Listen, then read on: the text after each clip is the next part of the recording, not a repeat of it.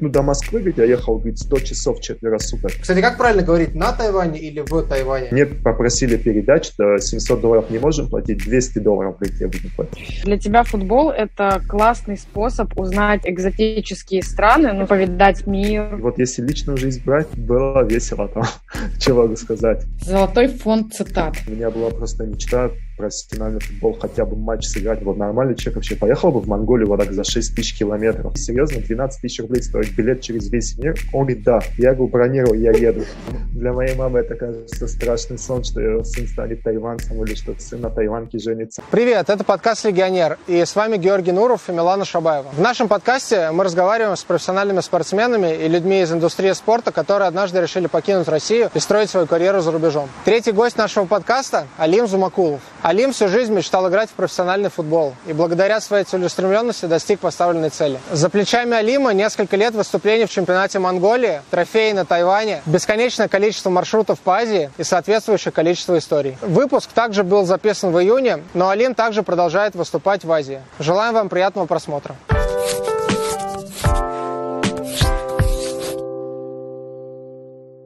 Сегодня наш гость, представитель тайванского футбола, двукратный чемпион страны, футболист Алим Зумакулов. Алим уже несколько лет выступает в Азии, а выступал в нескольких командах в Монголии. С 2020 года выступает в Тайване. Да, мне кажется, в России многие вообще не имеют понятия о том, как устроена сейчас спортивная сфера в Азии, и тем более в таких экзотических странах. Мы хотим поговорить с Алимом обо всех особенностях его пути, почему он выбрал такое географическое направление развития развития своей карьеры, как ему живется в Тайване и скучает ли он по родине.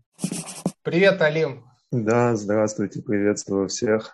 Привет, привет. Расскажи, где ты сейчас находишься? В данный момент я нахожусь на Тайване, в городе Тайнань. Это юг Тайваня, это 350 километров от столицы Тайбэя себя в апартаментах. У вас сейчас какой вообще период сезона, так сказать? У нас сезон сейчас в самом разгаре. Тут, получается, в этом году высшая лига играет 7 команд. В прошлом году было 8. В этом году из-за финансовых сложностей или из-за каких-то непониманий одна команда снялась, и федерация решила, что не будут другие команды заявляться вместо них. То есть у нас сейчас закончился первый круг. У нас три круга, получается, три раунда. Мы вот отыграли 6 матчей. И сейчас у нас перерыв, можно сказать, первый круг закончился закончился. Сейчас у нас идет не отдых, у нас подготовка, потому что мы как чемпионы Тайваня, мы должны в конце этого месяца играть в Кубке АФК. Это, можно сказать, аналог Лиги Европы, как в Европе, только в Азии. И вот у нас сейчас подготовка идет к этому. Подготовка — это какие-то сборы, я правильно понимаю? У нас буквально 4 дня назад была последняя игра перенесенная. Мы ее сыграли. Сейчас у нас такие как бы восстановительные более процедуры, потому что много травмированных. Есть несколько человек, у кого был ковид, кто до сих пор сидит на карантине, в изоляции, у кого какие травмы, у меня кое-какие травмы, если сейчас не тренируюсь в основной группе. И, в принципе, сейчас такие более щадящий режим, и, получается, 14 числа мы улетаем в Таиланд, потому что в Таиланде наш групповой этап будет играться, и вот до 14 числа мы будем тренироваться здесь, на Тайване, там уже будем подводиться в Таиланде. За две недели до начала игр мы туда едем, чтобы акклиматизироваться, сыграть несколько товарищеских матчей там, ну и быть готовым к Кубку АФК. Угу. Какая у вас там сейчас погода? Жара, очень жарко, как и обычно, в принципе. Тут по большому счету круглый год лето, потому что тут зимы как таковой нету. Если брать столицу Тайбэй, зима, в их понимании, я имею в виду, в понимании тайванцев в целом, зима это где-то плюс 15, но это такой дождливый сезон, где-то начинается с ноября по февраль, и люди ходят в пуховиках, как у нас там в России, в Москве, в Санкт-Петербурге. Для них это прям зима-зима, для меня это весенняя, осенняя какая-то такая погода, а лето тут уже начинается рано, рано, где-то с апреля, можно сказать, уже стабильно 30 градусов. Жара, влажность очень большая. С непривычки тяжеловато было, сейчас уже привык, в принципе, но жарко все равно.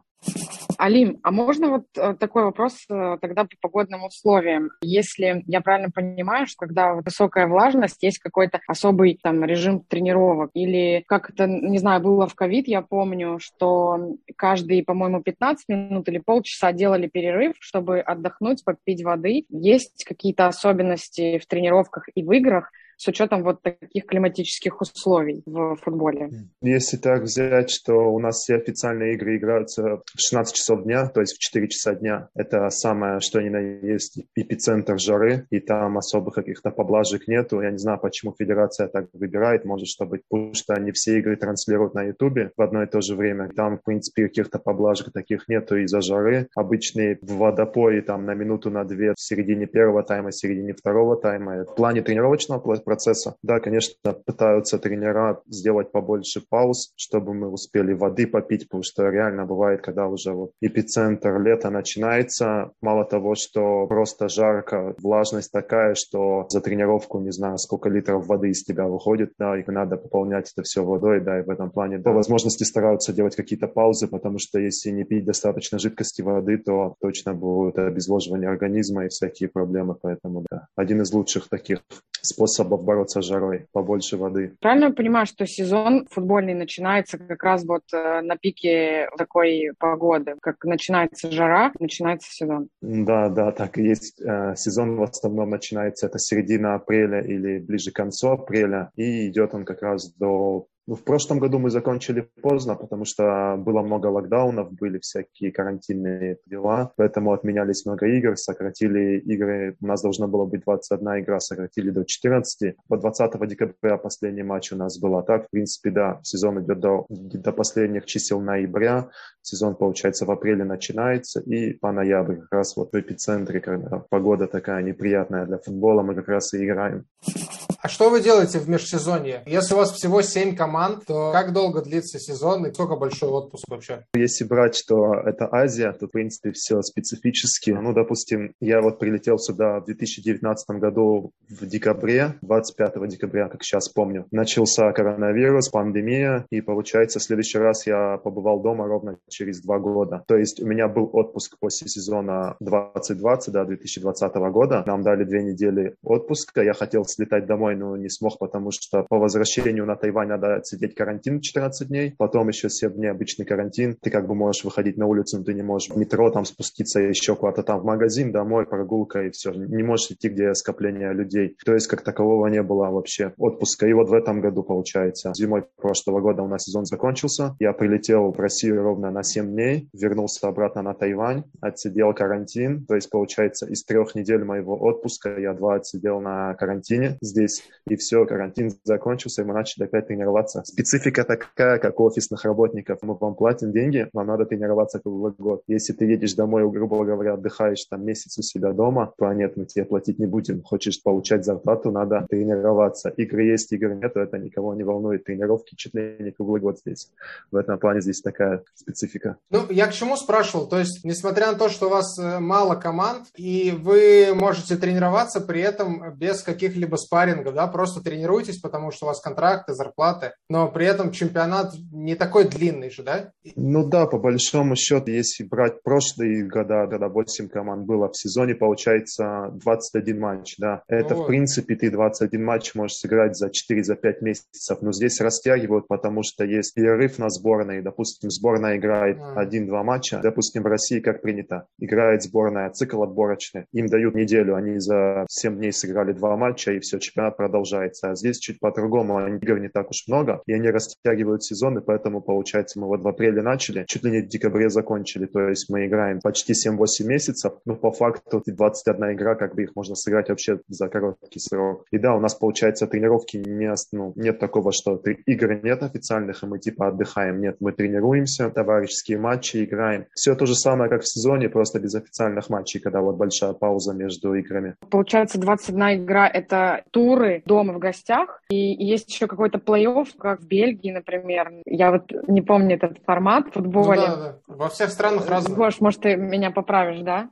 Не, ну в разных странах по-разному. Вот как у вас устроено? У нас 8 команд, ты играешь со всеми по кругу, и получается три круга. То есть с каждой командой mm. ты играешь по три раза. С кем-то ты, получается, сыграешь, допустим, один раз дома, два на выезде. Это как жребий выпадет. Mm. Но ты играешь круговую. Три раунда, 21 игра. Против каждой команды по три раза играешь. Такой формат в Азии, в принципе, вообще во многих странах. Там команд 7, 8, 10, 12. Когда 10 или 12 команд в лиге, это считается по норм. А тут типа 7-8 8, для них это норм, но для, для нас, для россиян, если берешь премьер-лигу 16, ФНЛ там вообще 20-22 команды, все равно это мало игр получается. Конечно, приятнее, когда ты играешь постоянно, и плюс еще, когда ты играешь три раза с одной и той же командой, уже даже все друг друга знают. Как-то mm-hmm. так здесь происходит. Хотелось бы узнать, в принципе, про твой отъезд из России, как он состоялся. То есть ты не сразу оказался на Тайване. Кстати, как правильно говорить, на Тайване или в Тайване? Это тяжелый вопрос. Это как на Украине и в Украине. Это то же самое. Поэтому ага.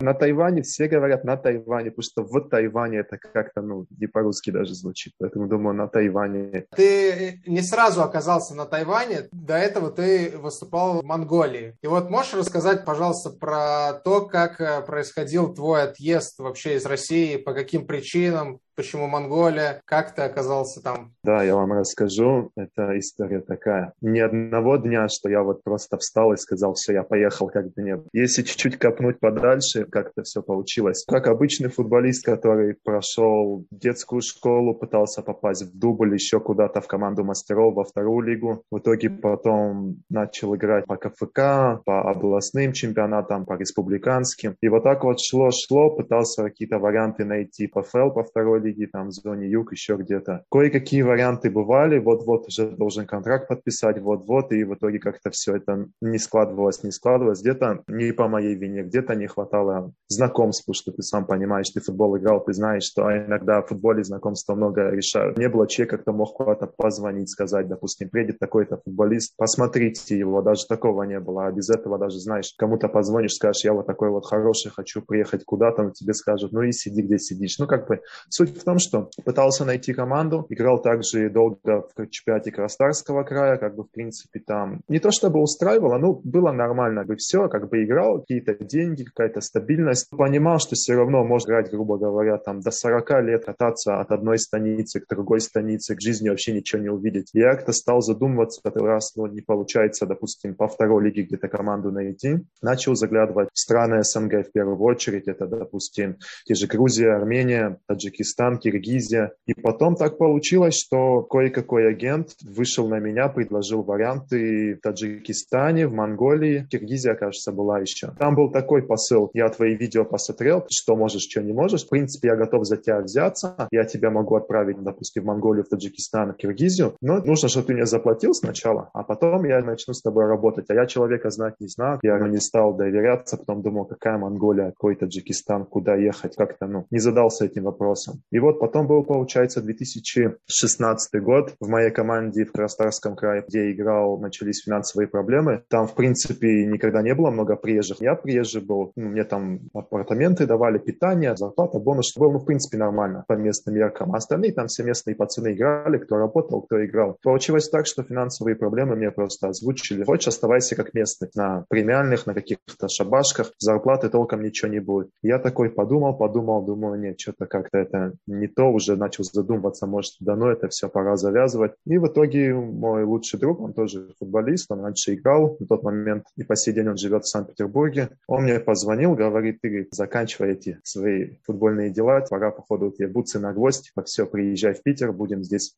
жить, там работу, мы поможем тебе, чем сможем, будешь здесь со мной жить. Он с семьей жил тогда, с мамой, с папой там. Ну, в итоге я вот закончил свои катания по КФК и прочим веселым чемпионатам. И я поехал в Питер, начал там работать. Пробовал я там около 6-7 месяцев, но после двух или трех месяцев в Питере без футбола я стал задумываться, что футбол тянет, что хочется что-то попробовать, куда-то поехать. И вот так вот начал опять гуглить, смотреть, какие варианты вообще есть, да, поехать, какая информация вообще о футболе, потому что если сейчас ты загуглишь про чемпионат Монголии, допустим, я думаю, ты мало какую информацию найдешь, но можно что-то найти. Те года, 6 лет назад, ну, ноль была информации, вообще никакой. И я где-то как-то увидел какое-то интервью, это если предыстория, как я оказался вообще в Монголии, тоже немаловажно. Я увидел интервью, и там пацан один, он из Калмыкии, он как-то оказался в Монголии, не знаю, там по каким-то своим родственным связям. В итоге он там отыграл полсезона и дал интервью в какой-то там газете, я не знаю. Но я прочитал это интервью, стало интересно. Потом я нашел его в Инстаграме, и получилось, что он играл с моим хорошим знакомым, он из Астрахани. Они вместе играли раньше в Уралане по КФК, получается. И как бы я ему просто написал, привет, так-то, так-то, я вот друг там Николай Николая Вратаря, ты его знаешь, хотел узнать про Монголию. Ну и потом я, в принципе, так чуть по чуть рассказал, что такое Монголия, своя специфика и тому подобное. Я такой задумался, интересно стало.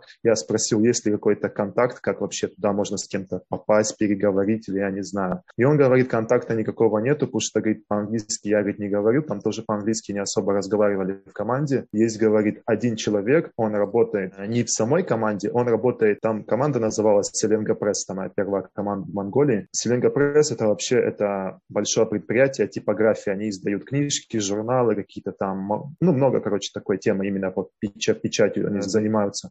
И получилось так, что там работал один человек, который учился в России, и он по-русски понимал, и он помогал вот этому пацану с переводом, когда игры какие-то там были. И вот он мне его контакт дал, говорит, просто можешь с ним связаться, может, чем-то поможет. Ну, я ему просто написал, так-то так-то, я такой-то, такой-то, на бум просто. Он мне не отвечал на недели две-три, ну, я все, я забыл. И он мне в моменте отвечает вот так, вот так, да, по-русски говорю, футболу отношения не имею, я ноль в футболе, но, говорит, работаю на нашего босса, а босс это наш, типа, владелец команды. И я просто ему сказал, можешь спросить, я защитник центральный, играл там-то, там-то, вот там моя там видео, что-то, просто покажи ему, вдруг ему интересно станет, как знаю, на следующий сезон, может быть, приеду, позовут. Просто удочку закинул и все, и забыл. И прошло какое-то время, и он мне отвечает, говорит, босс посмотрел, тренер посмотрел, как раз на новый сезон нужен защитник центральный. Я, говорит, тебе дам сейчас Facebook, он дал мне контакт брата тренера главного, э, и он, получается, по-русски тоже говорил. И, через него связь дальше держи. И вот, вот так вот я с ним переговорил, начались там долгие переговоры, интересные всякие, где мы там вроде договорились, все, я понял, что я буду туда лететь, я начал в Питере готовиться. В итоге я другу его семье сказал спасибо за гостеприимство, за все дела, но я вот хочу попробовать еще футбол чуть поиграть, потому что я понимал, Монголия как бы мне мало что даст в плане финансов, в плане какого-то карьерного роста, но я понимал, что я туда поеду, это азиатский рынок, там проще найти дальше куда-то выход. Я как бы думал, ладно, решил, поеду. Поговорил с близкими, с родными, в принципе, многие скептически отнеслись, типа Монголия, там вообще футбол есть, там типа на лошадях же ездят по улице. А я там этим вопросом задался, я начал изучать, не только там Орел Решка посмотрел, многое посмотрел, понял, ну поеду, посмотрю, вернуться всегда успею. Я поговорил с другом, с его семьей, сказал спасибо, что мне помогли, но я вот хочу поехать попробовать. Они говорят, да, мы понимаем, езжай, удачи тебе. Ну и все, в итоге я договорился с этой командой, потому что там были такие переговоры. Как мне в Азии говорили, что в Азии, если ты с кем-то о чем-то говоришь, надо делить поровну. То есть вот тебе сказали одну сумму или одни условия, ты берешь их вот так вот на 50% делишь, половина будет неправда. Может, не то, что неправда, но где-то в конечном итоге ты это не увидишь. Но мы договорились на каких-то условиях, я сказал, ну, сам себе вроде еще нормальные все условия выбил. Думаю, сейчас поеду. Потом уже, когда подошло время все, вылетать туда, мне вообще озвучили другие условия, как бы я такой сел и думал, блин, ну зачем мне это надо, куда-то на край земли ехать, там еще люди пытаются, не то что обмануть, просто пытаются где-то сэкономить. И я такой задумался, задумался, думаю, блин, вот нормальный человек вообще поехал бы в Монголию вот так за, за 6 тысяч километров. И потом подумал, я ничего не теряю, в принципе, поеду, что-то не понравится, вернусь. И вот так вот получилось, что я все бросил, можно сказать, и поехал в Монголию. Твоя история на самом деле очень вдохновляет, потому что ты как минимум хотел играть, ты играешь. Это вау. Мне кажется, что после завершения карьеры футболиста у тебя получится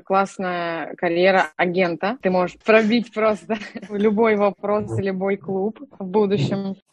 Тебя кто-то предупреждал, что в Азии, скорее всего, нужно делить О на два. Если тебе обещают одни условия, получаешь ты другие. Ты в Монголию уехал, у тебя была такая история. И дальше Тайвань. История была такой же? Нет, хоть это и Азия, это чуть-чуть другое. Ну, в плане чего, вот я говорю, что надо делить на два. Допустим, вот элементарно. Я Монголия, я могу сказать, как есть. Это страна, которая мне очень много дала в плане футбола. Меня там люди, в принципе, в Азии узнали. Вообще, что есть такой футболист. До этого, когда я играл условно в России, люди даже там, ну, кто тебя будет знать, если ты играешь условно на КФК, там, никто тебя знать не будет. Как бы я в Монголию приехал, я проникся, если честно, этой страной в том плане, что вот многие мне говорили, ты сейчас поедешь, такие люди несерьезные, денег ничего нет. Я думал, поеду, посмотрю, не понравится, уеду. В плане того, что все делить на два, ну вот, допустим, говорю как есть. Были переговоры вот с первой командой, мне вот обещают, билеты покупаем, питание, проживание, зарплата. Сказали 700 долларов зарплата. Это для 2017 года, ну, в принципе, нормальный огромные деньги, если брать, что, допустим, вторую лигу зону юг, если ты берешь вот из 20 команд, грубо говоря, 10, если не 15, там даже и 50 тысяч никто не получает. На те времена точно не получал. Там люди играют за 15, за 20, за 30 тысяч. И то, которые тебе не платят месяцами, годами, и ты забываешь про них. Я такой думаю, ну, 700 долларов, 1060, 50, может, с чем-то было. Ну, окей, типа, хорошие деньги. Все, мы договорились, я все документы все отправил, что я свободный агент, открепление с прошлого клуба. Все, меня уже заявлять начинают, мне должны купить билет, и мне потом просто звонит менеджер. Говорит, мне попросили передать, что 700 долларов не можем платить, 200 долларов, говорит, я буду платить.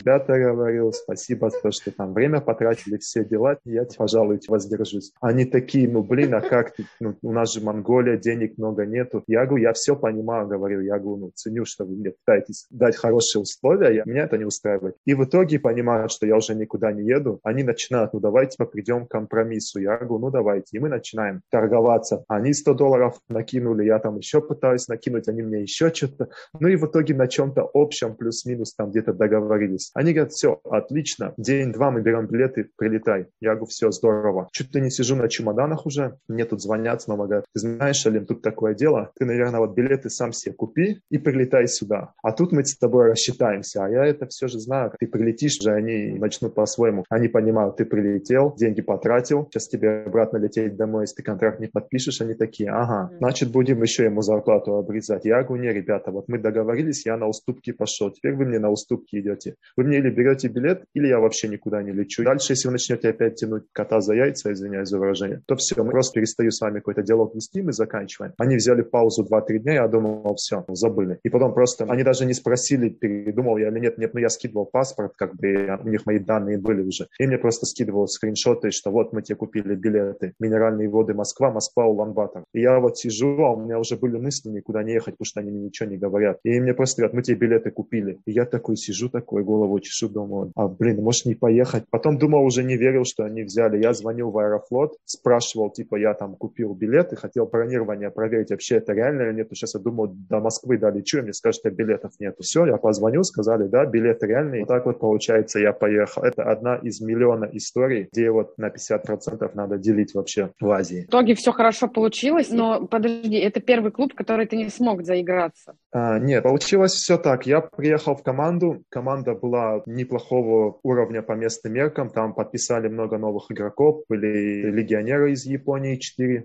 я вот из России, получается. Команда была под задачу. Мы начали сезон, все было хорошо, было все отлично, мы там после четырех или пяти матчей на втором месте шли, потом проиграли одну игру, потом вторую. В итоге как бы первый круг мы закончили, было в принципе все нормально, были какие-то непонятки по зарплате, но это в Азии те месяцы или полтора не дают зарплату, это я потом понял, что это же не надо, ну, понапрягаться, типа норм тема. Было все нормально, была проблема в другом. В этой команде у меня проблемы с визой начались. В том плане, что многие команды в Монголии пытаются сэкономить деньги на иностранцах, и они делают такую вещь. Ты приезжаешь туда по туристической визе, тебе не делают рабочую визу. У тебя есть просто туристическая виза, ты, получается, можешь находиться на территории Монголии 90 дней в полугодии. Но одно прибытие твое в Монголии 30 дней, ты ее не можешь превысить. Ты можешь сделать виза ран, можешь uh-huh. выехать в Россию на границе 300 километров, 350 и вернуться. Тебе штамп ставят и обновляют. В итоге я когда приехал, мне говорят, визу сделаем. Я говорю, ну ок, хорошо, я же не знал про эти проблемы. Потом в итоге прошел месяц, мне говорят, надо в эмиграцию поехать. Повезли в эмиграцию, продлили, все отлично. Проходит уже второй месяц, они мне говорят, надо на границу ехать. А я не понимаю, зачем на границу ехать. Еще был такой момент, я же приехал в Монголию, по-монгольски, соответственно, я и по сей день не говорил. По-английски я тогда вот только-только начал учить, это потом я уже на второй, на второй год в Монголии уже выучил, хоть начал нормально коммуницировать с людьми.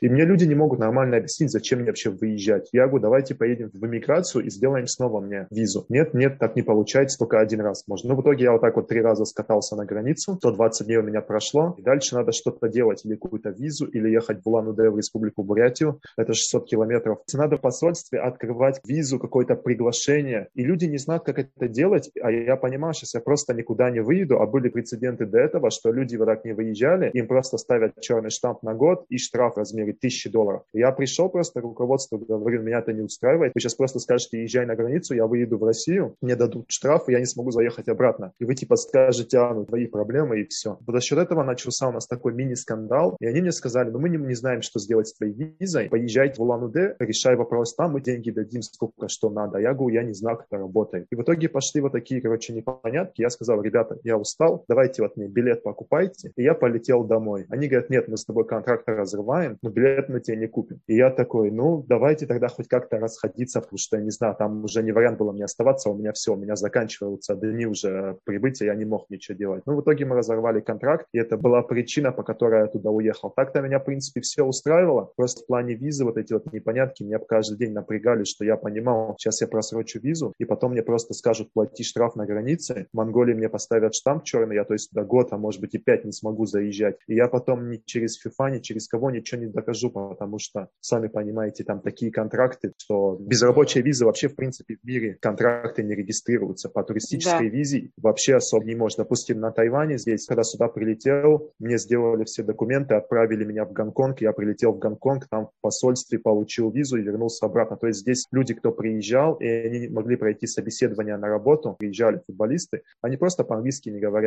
И их на интервью спрашивают, тут такой просто момент, если ты не ценный сотрудник для этой страны, то есть ты футболист, ты должен чем-то быть лучше местного. А если ты типа иностранец, даже говоришь по-английски, то тебе даже могут не дать рабочую визу. И те вот этот working permit, когда они дают, но ну, бывали люди, приезжали футболисты на Тайвань, и им не давали заявить их, потому что контракт свой есть, но они не могут получить визу. А в Монголии такие дела были, что ты приехал и сам все решаешь. И вот это мне не понравилось, и я вот не привык к такому, что так ты приезжаешь за 3-9 земель, и тебе даже помочь не хотят. Алим, а вот у тебя такой мощный опыт, первый, получается, игры в Монголии, но при этом ты потом вернулся в Россию, да, я правильно понимаю? Опять вернулся в Монголию. Вот этот опыт, который у тебя был, он заставил тебя задуматься, что лучше не надо возвращаться? Я вот честно скажу, да расскажу, как я туда уезжал с первой команды. Получилось так, я забрал кое-какие деньги, мне кое-что не додали по зарплате, по бонусу, я сказал, ладно, бог с вами, ребята, я поехал. Теперь в итоге я позвонил одному своему другу, так еще хорошо получилось, это меня очень спасло в первый год в Монголии. Когда вот я закончил школу, э, я поехал в Краснодар учиться в университет, и там я в общежитии познакомился с одним монголом, его Пурве зовут, то есть он монгол, он просто учился там, он к футболу ни к чему отношения не имел, просто был студент обычный по обмену. Мы были с ним в Инстаграме на связи, мы с ним не виделись там, грубо говоря, 6 лет. Я ему просто пишу, ты где? Он говорит, в Улан-Баторе, в Монголии. Я говорю, я тоже. И как бы мы с ним увиделись там часто, но он как бы по-русски в совершенстве говорит, может, даже лучше меня. Он мне помогал во многом. У меня какие-то проблемы, я ему сразу звоню, говорю, помоги так-то, так-то. И он был, мой был проводник во всем. Я вот ему звоню, вот когда мы закрыли вот эти контрактные все обязательства. Я говорю, Порве, я не знаю, как отсюда улететь, я не знаю, как посмотреть билеты, где там всякие Aviasales и прочее тогда особо не функционировали. Или я, может быть, до этого не доходил. Узнай мне, сколько стоит билет из Улан-Батора в Москву. И он посмотрел, а это лето, это был июль месяц или почти август уже. То есть лето, люди, кто прилетает на отпуска, еще куда-то. И он мне говорит, билеты 80, 100, там 120 тысяч. А у меня на тот момент было в кармане, ну, чтобы не соврать, чуть больше тысячи долларов было. Я думаю, Сейчас я просто за билет все деньги отдам, и потом, что мне вообще делать? Начинаю что-то думать. И он говорит, я когда студентом был, я, говорит, на поезде в Краснодар ездил. Я говорю, сколько ты ехал? Он говорит, ну, до Москвы, говорит, я ехал, говорит, 100 часов четверо суток. И, говорит, сутки до Краснодара. Я говорю, ты мне предлагаешь 100 часов в поезде поехать? Он говорит, ну, давай, говорит, я просто позвоню и спрошу, типа, ну, сколько это будет стоить. А я уже сижу, думаю, блин, а может быть, как-то доехать до Республики Бурятии, там, или до Иркутска, потом оттуда как-то уехать. И он мне звонит, говорит, Улан-Батор, Москва, поезд стоит 400 тысяч тугриков, посчитал в рублях, это 12 тысяч рублей. Я говорю, ты серьезно, 12 тысяч рублей стоит билет через весь мир? Он говорит, да. Я говорю, бронирую, я еду. Ну, потому что вариантов не было никаких абсолютно. В итоге я все, я собираю свои все манатки, он мне покупает билет этот, 100 часов, я еду до Москвы, ровно 100 часов. Проклинаю весь мир. У меня еще сим-карта моя заблокированная, потому что я не пользовался ей там 3, 3 месяца, 90 дней заблокировали. У меня интернета нет эти 4 дня. Люди вообще, друзья, родные не знают, там умер я где-то или еще что-то.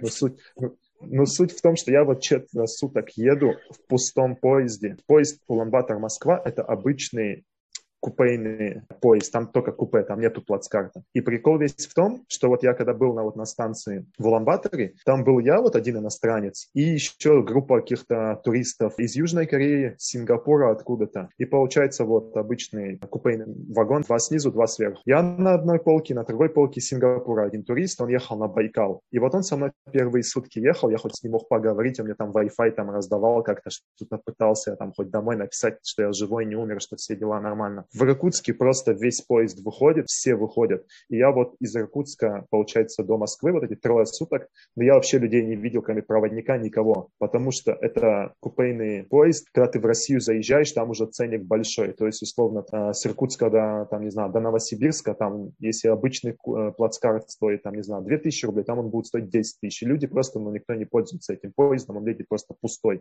И получается, я вот так вот 4 дня, 4 суток приезжаю в Москву, вот так вот выхожу со своими сумками, ставлю их где-то, беру билет до Кропоткина, потому что я уже поговорил со своей бывшей командой, и я возвращаюсь в Краснодарский край. И еще потом я 25 часов ехал в Кропоткин. Я приехал, проклинал весь мир, то, что я 125 часов был в пути, и потом я через два дня, у меня еще просто на ровном месте травма колена, и я вот так вот просто за голову хватаюсь, оттуда приехал сюда, там неделю в поезде просидел, здесь сломался, и надо вот что-то делать, и вот как бы после этого я вообще думал, что я в Монголию не вернусь, вот честно. Это вот как вот первый мой опыт. По поводу второго приезда, межсезонье в Монголии оно такое, что ты каждое утро просыпаешься, тебе в Фейсбуке кто-то там пишет, там в команде, ты не в команде, и пытаются предложить какие-то якобы условия, свои услуги точнее. Там такие предложения, что ты нет. И получилось так, что я уже опять планировал вернуться в Краснодарский край, в город Кропоткин, где я играл. Эти же люди мне говорят, Алин, может, ты вернешься к нам снова? Я говорю, ребята, я говорю, это кино уже говорю, смотрел, говорю, я говорю, ну не хочу еще раз вас смотреть, сейчас опять приеду, проблемы, все дела, Тагу, ну, Тагу не пойдет. Они говорят, мол, не, будет все нормально, у нас все по-нормальному, менеджер будет все решать по визе. Думаю, не, лучше не надо. Ну, как чувствовал. Потом они говорят, давай так, нам нужны такие-то, такие-то позиции игроки, ты, говорит, их с собой возьмешь, но предварительно нам покажешь, кто, что. Все вместе, типа, приедете. Но зарплату там еще меньше предложили, чем была. И я сам себе говорил, ну, второй раз туда ехать, в ту же команду, в ту же яму опять наступать, в ту же воду заходить, думаю, не, лучше не надо. И я так деликатно пытался отказаться, но у меня многие как бы спрашивали, помоги, помоги, в Монголию мы хотим поехать, мы хотим поиграть, мы хотим попробовать. Я говорю, если что-то будет, как бы я попытаюсь. И в итоге получилось так, двум пацанам хотел помочь, но потом я понял, что это неблагодарное дело кого-то пытаться куда-то привести, тем более за бугор, потому что люди говорят, мы поедем, мы хотим, мы все, мы готовы. Потом, когда подходит все к тому, что надо ехать, один начинает у меня там загран заканчивается через пять месяцев, другой говорит, его там жена не отпускает, третий говорит, у него там на одном месте. Ну, никто не как бы не хочет. И я просто в команду сказал, ребята, те пацаны, кто должен был со мной приехать, они отказались. Если вы мне сделаете лучшие условия, я приеду. Если нет, то нет. Они такие, о, ты нас подвел туда-сюда, типа мы на тебя рассчитывали. И типа обиделись. Я говорю, все, вопросов нет. Я поехал опять вот в Краснодарский край в Кропотке, приехал туда, все там предсезонка началась, сборы, я почти ну, месяц был. Первая игра вот должна была вот быть. И вот ночь, и я как-то плохо сплю. Я вот не знаю, вот я честно, я вот в другом интервью Спортэкспрессу, кажется, говорил, да, вот что на меня нашло, я вот обычно как бы сплю более-менее нормально. И вот ночь, как бы я на базе сплю в комнате у себя, и я вот ворочаюсь и не могу понять, вот, ну вот что-то вот как-то вот, ну вот какие-то вот непонятные мысли в голову лезут. Просто там 3 или 4 утра по московскому времени было. Телефон беру, уснуть не могу. И у меня этот пропущенный от одного японца, вратаря, он в Монголии играл до этого. И в 2017 году в другой команде мы как бы с ним просто общались, нас был контакт в Фейсбуке. И он мне звонит, пишет какие-то пропущенные, ты где, говорит, срочно перезвони. А в Монголии там же пятичасовая разница, и получается там 8-9 утра. Я такой, что происходит? Начинаю ему звонить. Сосед по комнате говорит, ты что, говорит, делаешь? Типа у нас игра, типа ты не спишь, 4 утра нам ехать на игру, ложись. Я такой, да, да. Я выхожу, ему звоню, он говорит, так-то так, типа тут команда, вот где я играл прошлый год, у нас новые инвестора, у нас новый спонсор, мы меняем название команды. Там тренер был тот же человек, кто был и владельцем. Этот владелец, он передал, типа продал клуб, клуб, но будет как тренер оставаться, говорит, он хочет, чтобы ты приехал. Я говорю, я здесь, ну, в Краснодарском крае, говорю, у меня, типа, вот игра сегодня первая, как, куда я поеду. И он говорит, сейчас он, типа, тебе позвонит, или кто-то позвонит, кто по-русски говорит, чтобы с тобой переговорили. Я такой, ну ок. Мне просто вот ну, звонит человек один, тоже мой знакомый, кто по-русски говорит, и говорит, так-то, так-то, команда под задачу, туда-сюда, а там в основном ну, команда молодая была. До этого за год они прописку оставили, ну, остались в высшей лиге. Он говорит, так-то, так-то, ну, тут реально команда хочет, типа, билеты все купят, типа, вот, езжай, приезжай. И я опять задумался, думаю, блин, вот сейчас опять поеду, вот то же самое же будет. И здесь отношения испорчу, и там испорчу. Опять что-то у меня в голове щелкнуло, я, я еду. Мне вот через полчаса прислали контракт, я его распечатал, подписал, опять отправил, ну и все. В итоге я поехал на свою игру, мы сыграли, выиграли игру, я сказал тренеру, я извиняюсь, я сегодня в Монголию улетаю, он вот такой на меня стоит, смотрит, говорит, мата можно говорить или лучше не надо? Ты Сказ... можешь, мы запикаем. Ну, ну, ну, он мне сказал, ты этот меня подкалываешь, мягко говоря, я ему показал билет, и он такой, ну, типа, если решил, поезжай. И я вот так вот во второй раз поехал. Во второй раз я точно не пожалел, потому что моя команда была молодая, пацаны, они вот до этого только один сезон отыграли в высшей лиге, но они вообще как бы ни за что не боролись никогда. И получилось так, что мы приехали, пост сказал, в вышке останемся, вообще топ. Если там за цинку зацепимся, вообще кайф. И получилось, что мы до последнего тура за чемпионство боролись. За тур до конца мы не сыграли. Ну, в итоге мы третье место заняли. Для меня это был тоже ну, удачный сезон, можно сказать. И это вот так вот второй мой заезд в Монголию. Вау, слушай, слушай я даже не знаю, как э, перейти со своими привычными вопросами про медицину, адаптацию и так далее, потому что, мне кажется, твоя вот эта история, она перекроет сейчас вообще все. Мне очень интересно слушать. В принципе, что-то я уже читал в интервью, какие-то нюансы. Я с историей Алима хорошо был знаком, но хорошо, что он это рассказывает, потому что не все как бы интервью читают. Да, я думаю, что мне нужно тогда извиниться, что я не все успела прошерстить. А, Алим, прости. Зато я успела узнать, что ты Нальчика, а я тоже. Здесь Правда, сейчас я в Турции, да. Ну, а я в Тайване. Встретились два с мальчика, да. Да. Расскажи, пожалуйста, что там с адаптацией? Клубы как-то помогали тебе? Как вы общались дальше? Как ты тренировался? На каком языке? Какая там была медицина, они помогали тебе в этом или нет. Про такие бытовые штуки э, можешь рассказать? В плане адаптации, если брать моих одноклубников, все дружные, вот, допустим, на Тайване такого нету элементарного. Тренировка закончилась, Тайване тайванец тебе не скажет, мол, пойдем там кофе попьем, пойдем там покушаем. Они с ними группами такими, знаешь, вот пять человек вот там друзья, двое здесь, трое там, иностранцы отдельно. А в Монголии такого не было. В Монголии и иностранцы, и монголы, даже если с тобой тобой на одном языке говорить не могут, и там на ломаном каком-то английском с ними, или там они по-русски пару слов знают, они с тобой будут пытаться общаться, с тобой куда-то пойти. Они более такие компанейские. В этом плане в Монголии мне повезло, что там реально пацаны помогали, если какие-то проблемы, что-то надо куда-то поехать, они меня брали за город, отвозили, где всякие статуи Чингисхана, там бронзовая стена, вот такие исторические места, куда вот туристы прям целенаправленно приезжают, они показывали Монголию, там ездили в юрты всякие за городом. Ну, в этом плане они молодцы, они вот помогали. В плане тренировочного процесса, ну, в принципе, если честно, конечно, когда ты вообще не говоришь, ты не понимаешь, да, своих одноклубников, своих тренеров, это не очень вообще хорошо. В принципе, язык футбола, он везде один. Допустим, условно тебе на макете показывают на тренировке вот это вот это упражнение. Плюс-минус ты понимаешь. И в этом плане тоже особо таких проблем не было. Если медицину брать, у меня есть, конечно, одна история, как местные надо мной шутили, что меня в психушку положили э, в монгольскую. Хотя у меня был перелом пальца только. Да, медицина такая, в первую очередь, я же говорил, у нас рабочей визы не было ни у кого. То есть мы там туристы. Если ты турист, тебе должна быть страховка. Нету страховки, ты платишь за себя сам, и ты платишь за себя двойную, тройную, если не десятикратную сумму. И так и получилось. Вот 2018 год, это буквально второй тур у нас был. Можно момент... перебью? Да, да, Извини, да. а в Монголию да, виза да, да. нужна вообще или нет? Сейчас из-за пандемии не знаю, но вот, допустим, до пандемийных времен, если ты с российским паспортом, ты без визы на 30 дней заехать можешь вообще спокойно. Если ты хочешь а. остаться на более длительный срок, ты можешь один раз в полугодии в эмиграцию в столице поехать, заплатить там 50 долларов, но так было раньше. И тебе продлевают еще на месяц, то есть тебе выезжать никуда не надо. Но когда у тебя заканчивается и второй месяц, тебе уже надо будет, если хочешь еще остаться на 30 дней, тебе надо будет выезжать. Так ты можешь делать, грубо говоря, говоря, три раза в полугодии, в 180 дней, а дальше уже виза нужна. Сейчас я честно не знаю, как там, да. Uh-huh. Извини, что прервал, ты можешь продолжить свою историю а, про медицину. Да, да, вот медицина великая монгольская медицина.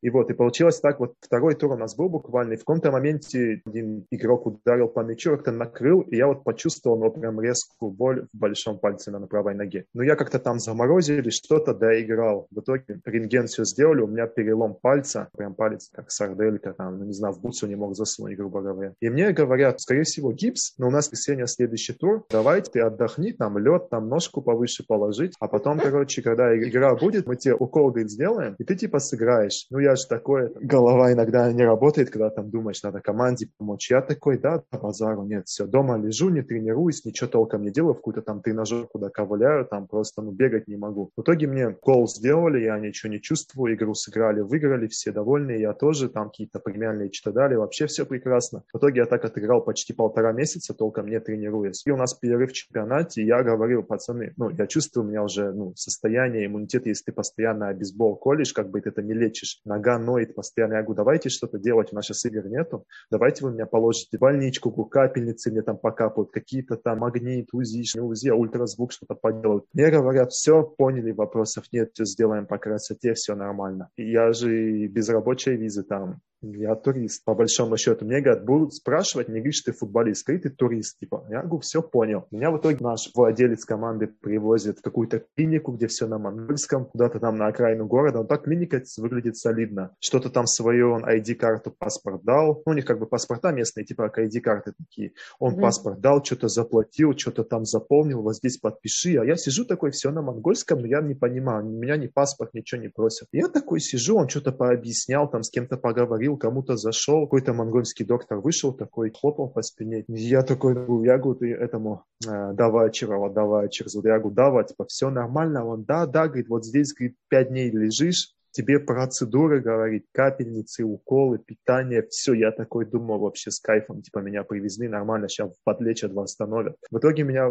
кладут в палату, нормальная будет такая палата, он мне там оставил там сок, сухарики, какие-то булочки, и все, ушел, я его не видел пять дней. Но прикол не в этом. В этой монгольской клинике по-английски ни один человек не говорил, только говорил главный врач, но она, вот, кажется, или четверг, или пятница туда приехал, у нее выходные, суббота, воскресенье у нее тоже выходные, и то есть там не с кем вообще переговорить, вообще спросить, спросить меня, что случилось, у кого что случилось. В итоге я просто лежу, у меня один этот по палате мой, этот сокамерник, можно сказать так. Он какие-то фильмы что-то смотрит, пытается со мной говорить, но я ну, толком не понимаю. И он через переводчик мне говорит, что с тобой? Я ему пишу, у меня палец сломан, я футболист, меня привезли туда. Он такой говорит, не понял, говорит, еще раз напиши. Я говорю, у меня палец сломан, и меня привезли сюда, типа, подлечить. Он такой, а, я понял. Я говорю, а вот с тобой что? Он говорит, я, говорит, с женой или с кем-то там поругался, у меня стресс, нервный срыв, типа, меня, говорит, сюда положили. Понятно, думаю. Теперь дальше ты лежишь, тебя в 6 утра будет, тебе укол в ягодицу, ты спишь как младенец, просыпаешься, тебе там в кружку в такую жестяную суп жирненький наливают, ты его пьешь, потом тебе капельницу на часа три проскалывают одну, ты просто лежишь там уже, потом заканчивается это все, тебе еще вторую капельницу, потом уколов в плечи, вот сюда в вены, я не знаю, куда только не кололи. И я не понимаю вообще, что происходит, я подхожу кому-то, пытаюсь через Google переводчик там на монгольском, на английском, мне нужны процедуры, магнит, еще что-то. Они, наверное, такие смотрят, митку, митку, митку, типа, не знаю о них, ну, митку на монгольском, митку, митку, и все такие ушли. Я пытаюсь выйти за, за ограждение клиники, а там, в смысле, окраина города, там просто, ну, ничего нет. И я такой хожу, по ГВ звоню, говорю, я в какой-то клинике, ну, кто по-русски говорит, так-то, так-то, говорю, ну, я не понимаю вообще ничего. Да нормально все будет, типа, они знают, что делать. Я говорю, хорошо. Второй день наступает то же самое. Мне вот эти уколы в 6 утра в одно место, еще что-то происходит. Я не понимаю вообще, что происходит. Вообще, к моему пальцу никто не спрашивает, никто ничего не говорит. Я в один момент хожу по коридору, и ко мне подходит один пацан молодой в очках вот таких больших. По-английски говоришь? Я говорю, да, типа, я говорю, ты тоже говоришь? Да, я говорю вообще с кайфом. Я говорю, объясни мне, говорил, что здесь вообще происходит? Я говорю, я приехал, футболист, с пальцем проблемы, так-то, так-то. Он такой на меня посмотрел. Они, походу, все думали, что я пропали про что-то походу, думали, я какой-то шизик приехал, знаешь, им что-то рассказывают понятные истории. Он мне такой говорит, я, типа, понял все, говорит, типа, ты, говорит, отдыхай, все нормально будет. Я говорю, а с тобой что? Я, говорит, в компьютер играл, не спал ночами, режим себе сбил, у него там какой-то тоже стресс, депрессия. Ну, короче, там вообще клиника для тех, кому просто уколы колят, там спишь, короче, какие-то восстановительные вот такие для психических или там нервно больных, я не знаю. И в итоге я ему говорю, ты по-английски говоришь, скажи мне, чтобы вот эти уколы не делали, потому что я от них сплю целый день, и я не понимаю вообще, что происходит. И потом вот как получилось, четвертый день я уже хочу туда уехать, в обед лег спать, и мне кто-то будет. Я думал, опять укол. Я говорю, не надо мне укол. Я поворачиваюсь, стоит, стоит какая-то женщина, она такая стульчик подвинула и села, а она по-русски еще говорит, и по-английски. Она говорит, мальчик, что ты здесь делаешь? Говорит, я говорил, объясняю ситуацию, я футболист, вот так, вот так. А она держит листик, там написано просто мое имя, Давачер, я типа монгол. А это просто владелец команды вписал свое имя, потому что он у меня не имеет права mm-hmm. лечить. Они говорят, ты вообще знаешь, где ты лежишь? Ягу, я вообще не понимаю. Меня просто сказали, привезут, будут колоть там всякими этими витаминчиками, там восстанавливать. Она говорит, это клиника типа для тех, у кого проблемы со сном, стрессы там, еще какие-то. Я говорит, не знаю, чем мы тебе можем помочь. Сижу, говорю, я, может, вообще поеду? Она говорит, да, типа, звони кому-то, пусть тебя забирают. И в итоге я потом звоню этому менеджеру, я говорю, куда ты меня подправил, что это вообще 4 дня делал? Но я не понимал. Конечно, мне вот эти уколы, капельницы где-то помогли, а потом уже нормально себя более-менее начал чувствовать. Но вот сам факт их медицины, что особо даже и не спрашивали, что у меня болит. Ну, видят, какой-то тип лежит в палате, и ну за него заплатили, ну пусть лежит, будем уколоть до последнего дня эти уколы в одно место. Это вот о медицине, с которой я столкнулся. Был у меня и другой положительный опыт, вот честно скажу. У меня уже в 2019 году, в третий раз, когда я приехал уже в Монголию, у меня были проблемы с бедром, я что только не делал, ничего не помогало. И мне сказали, надо традиционную медицину. И меня привезли в какую-то клинику, но она, кажется, вообще подпольная мне казалась. И там иглоукалывание делали. И там еще женщина, которая главная была, на всех языках мира она разговаривала и на английском, и на русском, и еще на каком-то и на немецком. И она мне говорит, я тебе сделаю четыре процедуры, тебе нормально будет. Там так все выглядело, ну, как будто, знаешь, такая клиника шарлатанов. И я тебе вот клянусь, чем хочешь. Она мне четыре процедуры сделала, иглоукалывание. Там у нее были массажисты, там не мой массажист мне делал массаж. Меня за четыре дня на ноги поставили, по сей день вот ну ничего не болит вот в той области. Поэтому, видишь, у меня есть и положительный опыт медицины, и такой отрицательный как бы. Нам надо Блин, каждый раз ну выдыхать, ты... выдыхать после истории. Да, подождите, водичку надо попить.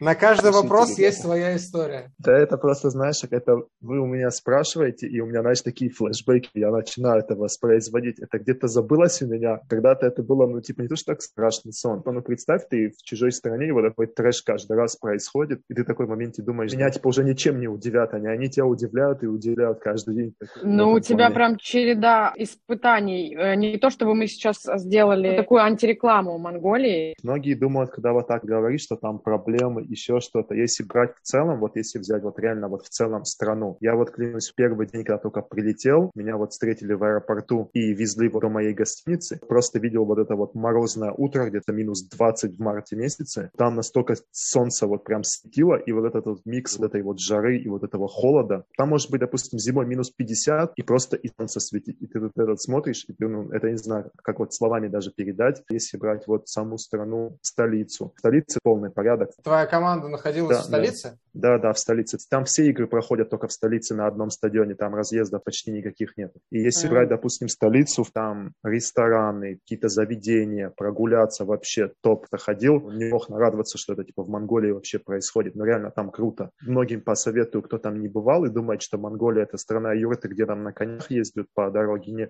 лучше живут, чем во многих регионах России. Я не беру Москву, Питер, какие-то большие города, типа Казань, там, Новосибирск, еще какие-то такие, Ростов, может быть. Регионы. Больше регионы берем, в Монголии люди живут лучше в разы. Вот. И вот если брать вот Монголию и не брать футбол, вот чисто вот Монголию как людей, как мне там жилось, вообще топ, посоветую, если у кого-то будет возможность туда поехать, надо ехать, потому что это словами не передать. Я вот реально, я туда приехал, я там первый раз был, у меня вот здесь где-то вот внутри было то место, но реально чувствовал, что мое место. Такое вот редко бывает. Вот честно скажу, я на Тайване три года, у меня до сих пор такого нет, что это мое место. А вот Монголия у меня такое с дня было. Слушай, но если подрезюмировать, то получается, профессиональный опыт есть разный, многогранный. У тебя первый не очень положительный, но потом ты сделал так, чтобы все хорошо закончилось, ты заиграл еще и не за один клуб. А с медициной мы поняли, что может быть вообще разные обстоятельства, но, наверное, в силу какого-то ну, языкового барьера и в силу того, что у тебя не было рабочей визы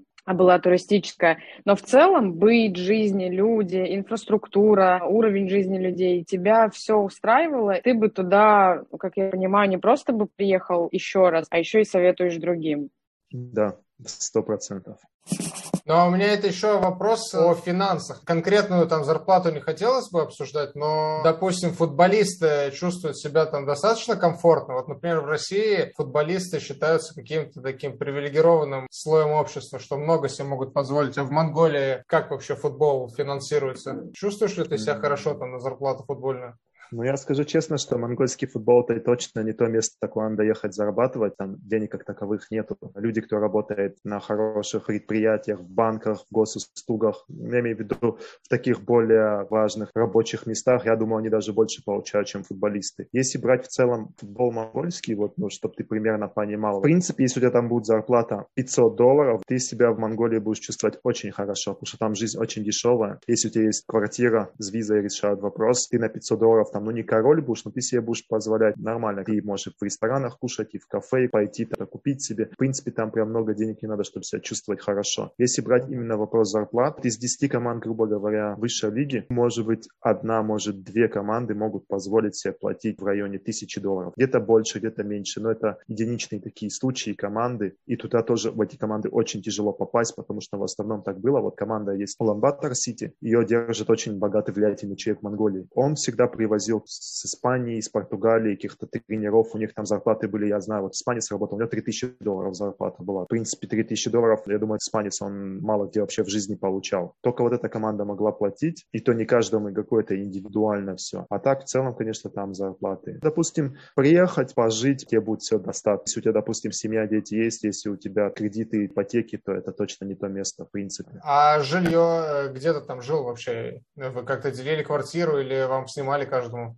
Квартиру снимают на всех легионеров в основном. Три или четыре, когда иностранцы в команде снимают, допустим, трех-четырехкомнатную квартиру, и там все иностранцы живут. По питанию, вот, допустим, у меня был опыт первой команде. Мы жили, получается, в квартире с иностранцами. Нам снимали квартиру рядом с этим предприятием, где вот босс работает. И у них там вот обеденное время было, мы туда приходили и там обедали с ними. В другой команде было по-другому чуть. Нам привозили какие-то продукты, мясо, овощи, что-то, и мы там сами готовили. В третьей команде уже было по-другому. Квартиру квартиру снимали на всех иностранцев, но не, не было бесплатного там обеда, чего-то давали просто надбавку к зарплате, это типа на питание. И вот с этих денег питался.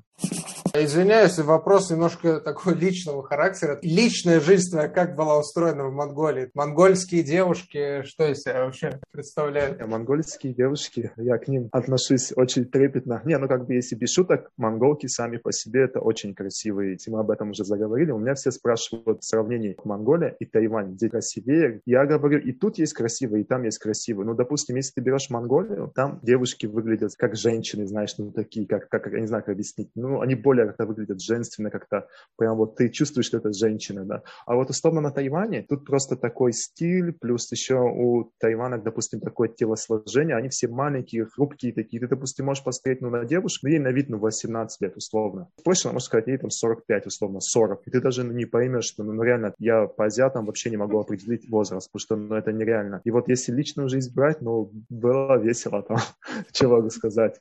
Было хорошо. Ладно. Лучше, чем на Тайване. Нет, ну, на Тайване тоже не жалуюсь, но в Монголии было веселее.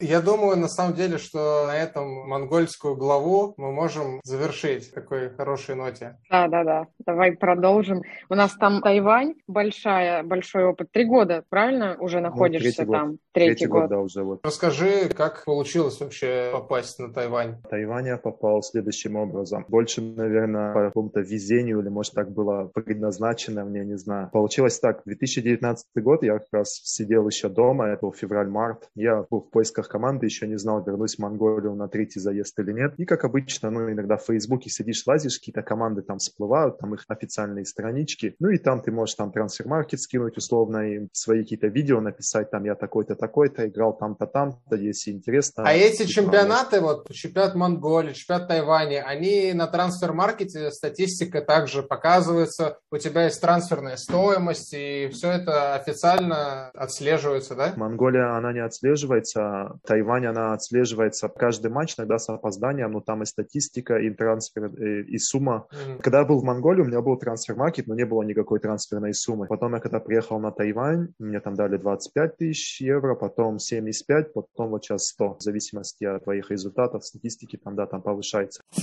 Была зима, я искал команды, искал в Фейсбуке разные какие-то варианты, и как-то увидел Тайвань, команда какая-то, все на китайском, в принципе, ну ничего не понятно, но думаю, ну прикольно, Тайвань. Я всегда, допустим, когда смотрю какие-то, ну, места, там, не знаю, какой-нибудь Непал, там, Гималай, там, еще мне просто по телевизору смотрю, там, какой-нибудь National Geographic, думаю, о, прикольно было бы там оказаться, там остров такой интересный. И как бы вот, ну, написал, как обычно, там, вот я такой-то, такой-то, трансфер-маркет, играл там-то, там-то, там-то, если интересно, типа, свяжитесь со мной. В принципе, если в Фейсбуке ты отправишь 100 таких шаблонных сообщений в 100 команд, ну, может быть, 5 только просмотрит, может быть, тебе кто-нибудь один ответит, но в основном это будет, типа, нет, спасибо, до свидания. Знаешь, очень похоже на поиск работы, когда на какой-то бирже ищешь, вот обычные офисные клерки, например. Точно да, так же советуют. Да-да-да, вот какой-нибудь да. Headhunter. Извини, что перебила. Кто тебе вообще подсказал такую идею искать в соцсетях э, клубы? Это же, наверное, не очень популярная история. Я просто вот, например, от тебя такой подход слышу первый раз, и мне прям браво кажется. Ну, у меня как бы никто не учил, просто я, знаешь, к этому пришел. Просто, допустим, многие агенты, агенты в кавычках, кто пишет mm. тебе, предлагают какие-то условия, и ты думаешь такой, о, у тебя агент, он мне поможет, типа, ну, у него какие-то хорошие коннекты есть. А он просто берет вот так вот на тысячу команд подписывается в Азии и говорит, Алим, со мной работаешь? Я говорю, работаю. И он просто берет то же самое mm. мое резюме, вот так вот распихивает по всему миру, и если там одна команда ответит, он скажет, я тебе нашел команду, ты едешь на просмотр, мне там процентик отстегнешь, когда подпишешь и тому подобное. Mm-hmm. И я такой думаю, если агенты так в основном работают в азиатском рынке, не спорю, есть хорошие агенты, которые прям вообще пробивают все, но таких мало, и с ними надо как сойтись, узнать их. И я такой думаю, ну, если они так делают, тоже попробую. И я просто вот так вот, ну, грубо говоря, написал, мне ответили, но там и то, это не было так, что мне ответили, типа, все, мол, приезжай, это было, затянулось все на года, это можно сказать по поводу того, что я написал вот в эту команду и в ряд других, во многих мне там даже, наверное, не ответили ничего и по сей день не ответят. Мне просто написали в этой команде, мол, спасибо, что написали, у нас в команде нету легионеров, мы селекцию не ведем. Я сказал, все, спасибо за ответ. Если будет интерес, по якобы, то обращайтесь. Мне сказали, да, все, спасибо. И все, я забыл вообще про эту команду, про все на свете. Потом уже, когда сезон в Монголии был, было межсезонье, я думал, сейчас сезон уже закончится, надо что-то искать. И опять же начал это вот смотреть, что-то искать. И в итоге опять увидел какую-то команду и туда же написал. Но я не знаю почему, у меня истории сообщений не было. Не знаю, как получилось, может, я стер или контакт удалил. Но в итоге он написал снова то же самое. Они такие отвечают, come on, ну ты уже писал нам, ну спасибо, типа у нас типа селекции нет, я го, извиняюсь. И все, и забыли вообще как бы про это все. И получилось так, что сезон уже закончился, я приехал в Россию. Я был, кажется, в Санкт-Петербурге у друга или в Москве, не помню, в одном из двух городов был.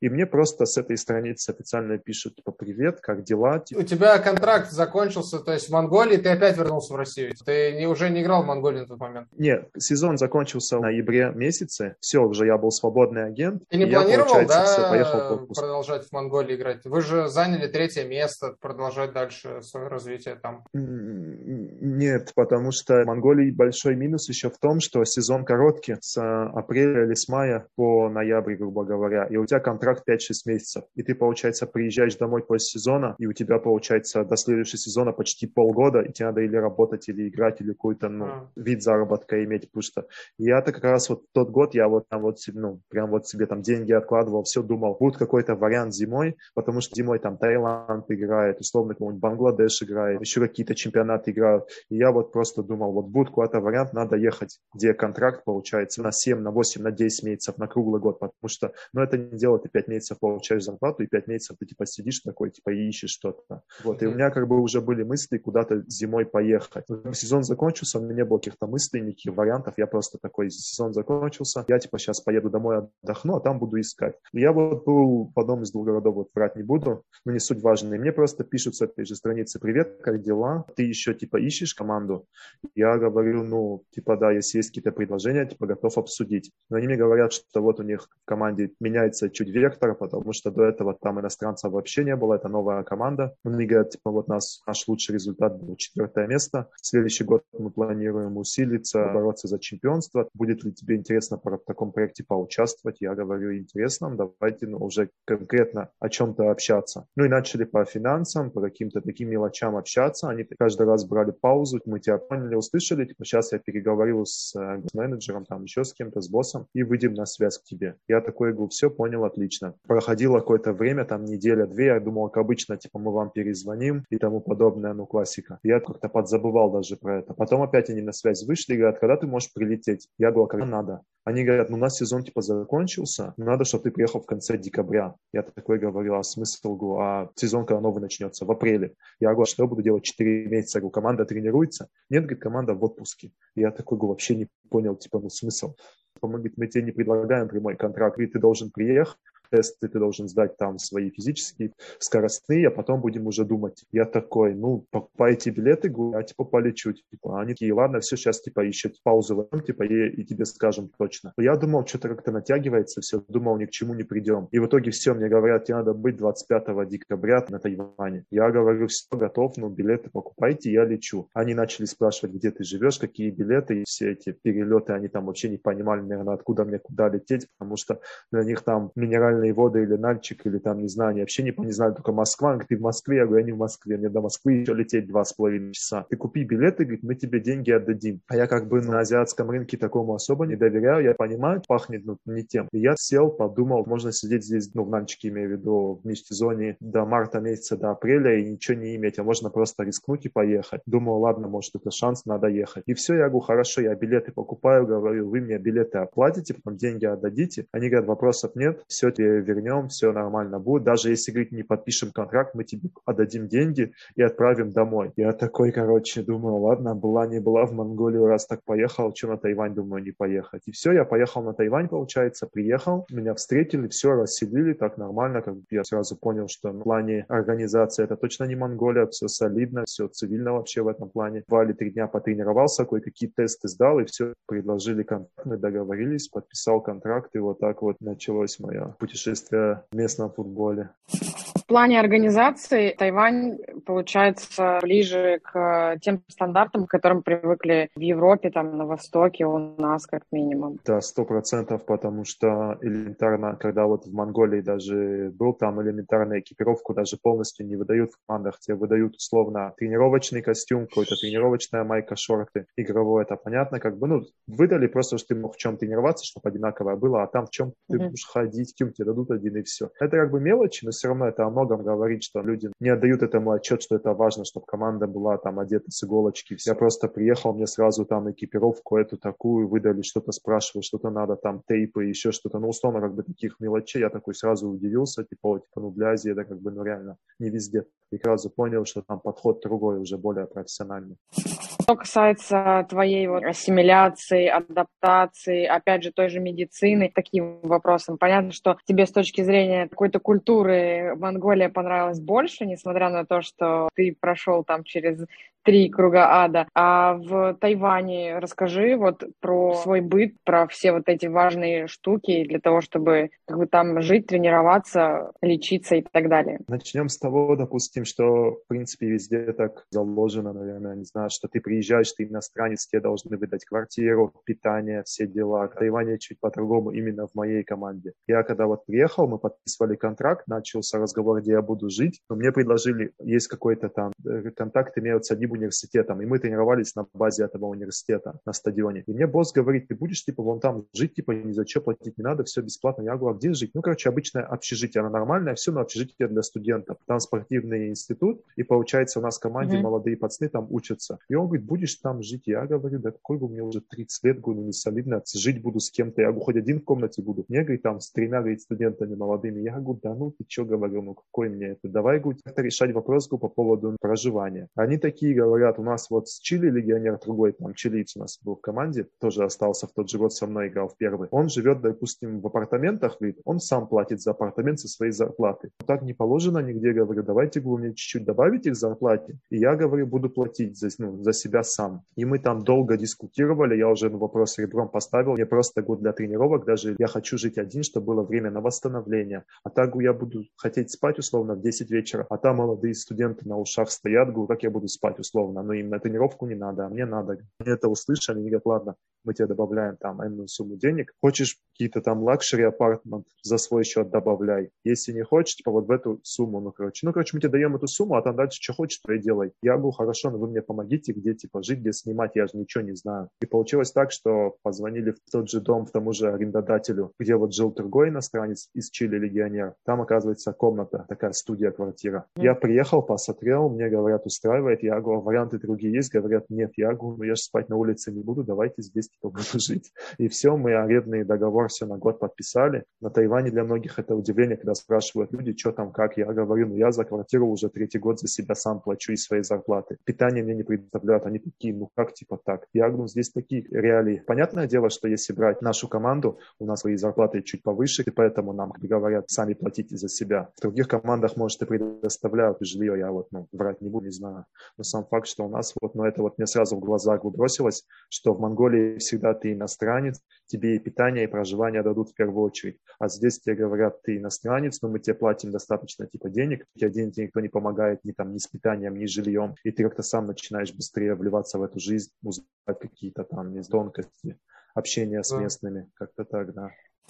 А вот что касается консультаций, вот они тебе помогли, например, квартиру найти, а по другим вопросам ты можешь обратиться к условному менеджеру и сказать, вот ты захочешь, например, взять в аренду авто. Ты можешь не сам нагуглить, а условно попросить. Или захочешь что-то купить, ты не будешь знать где, ты знаешь, что у тебя есть какой-то там ассистент со стороны клуба, которому ты можешь написать, и он тебе быстро что-то подскажет, правит ссылку, приведет за ручку. Ну, в принципе, как бы да, потому что пацаны вот кто новые приходили в команду, даже и местные, и иностранцы, кто играл в других командах и пришли к нам, они как бы, понятное дело, они ну, не знают если каких-то тонкостей там. Тут в основном все на, на мотоциклах, на скутерах, да, ездят. И, допустим, тут популярно купить в аренду взять. И, допустим, недавно буквально э, пацан другой, аф, э, африканец есть в команде, он хотел купить байк, но он не знал, где купить. Но он обратился, да, там, к одному из местных, начальнику безопасности нашему обратился в команде. Он его отвез куда-то, что-то помог. Они тебе помогут, ну, как бы знаешь, тут такой момент есть в Азии вообще в целом, как бы вот тебе если что-то надо, и надо срочно, лучше ты пойдешь и сам все сделаешь. Тут люди будут оттягивать на последний момент, будут думать, типа, это не прямая моя обязанность, но я не буду там особо, mm-hmm. типа, надрываться. Я уже так понял, потому что я здесь уже третий год, получается, я вот на трех разных квартирах живу. Первые два года мы жили в Тайбэе, в столице. Мы базировались там. Но наша команда вообще с юга, наш босс, вся команда, весь став наш с юга э, Тайваня. И этот год мы переехали на, на юг Тайваня, в наш город. Здесь сейчас тренируемся, базируемся уже. И когда я сюда приезжал, мне никто не помогал ни с арендой, ни с чем. Я вот от карантина сидел после отпуска по прилету на Тайвань. Все, я просто начал. Тут есть типа местный свой Авито, я не знаю, как, ну, uh-huh. где аренду ты можешь посмотреть. Я нашел, связался, так-то, так-то, все, приеду, посмотрю. Приехал в этот город, посмотрел, все, подписали договор, все, мне никто ничего не помогал. Грубо говоря, кому в клубе обратишься, кто-то откликнется, кто-то нет. В принципе, если ты обратишься, кто-то и откликнется, но ты знаешь, ты попросишь его, мне надо поехать туда-туда-то посмотреть. Просто у меня был такой опыт, мне надо было квартиру снять даже в этом году. Я позвонил одному человеку, говорю, я еду из Тайбэя Тайнань, в наш город, это 350 километров. Я говорю, на скоростном поезде приеду, можешь меня встретить, потому что я там без машины, без ничего, ну там я пока там на такси туда-сюда, но это и деньги, и время, и я не знаю этот город вообще. Я говорю, можешь меня встретить завтра, отвезти вот по этому адресу и помочь, потому что там владелец квартиры не говорит по-английски, по-русски точно не говорит. Я говорю, как-то помочь. Да, да, говорит, я сделаю. Утром мне сообщение приходит, я уехал в другой город, я тебе не смогу помочь. И я такой, я даже ну, не обиделся, ничего, я такой, я, я типа разберусь. Но я уже как бы привык, потому что, знаешь, странцы многие вот так вот приезжают вообще, не только с нашу команду, вообще в Азию. И у них такой шок первый, блин, я типа иностранец, я приехал, а мне там это не дали, то не дали, еду не дали, как так? А я как бы уже в Азии шестой год и понимаю, что тут не надо пытаться в первую очередь понять азиата. Ты их не поймешь никогда, надо просто принимать их. Это не только в футболе, это вообще в целом в жизни у меня много было случаев даже не брать футбол. Ты вот смотришь, да, и они, в принципе, тебе кажется, что люди вообще нелогичные. Но ты вот с человеком общаешься, и вот он делает вообще нелогичные вещи. Ты такой за голову хватаешься, думаешь, бля, ну это типа нелогично, это вообще, ну в смысле, нелогично. И ты пытаешься понять его, а он тебя не понимает. Он думает, что ты сумасшедший, а думает, что он сумасшедший. Но в конечном итоге мне один человек мне сказал, не пытайся найти в азиатах логики, там нету, говорит, ее. Ты просто, говорит, ну не сможешь их поменять. Они такие просто своеобразные. Поэтому опыт какой-то имею в общении вообще здесь с людьми в принципе, и как бы я понимаю, что от них ничего ждать не надо, поэтому я пытаюсь где-то сам все делать.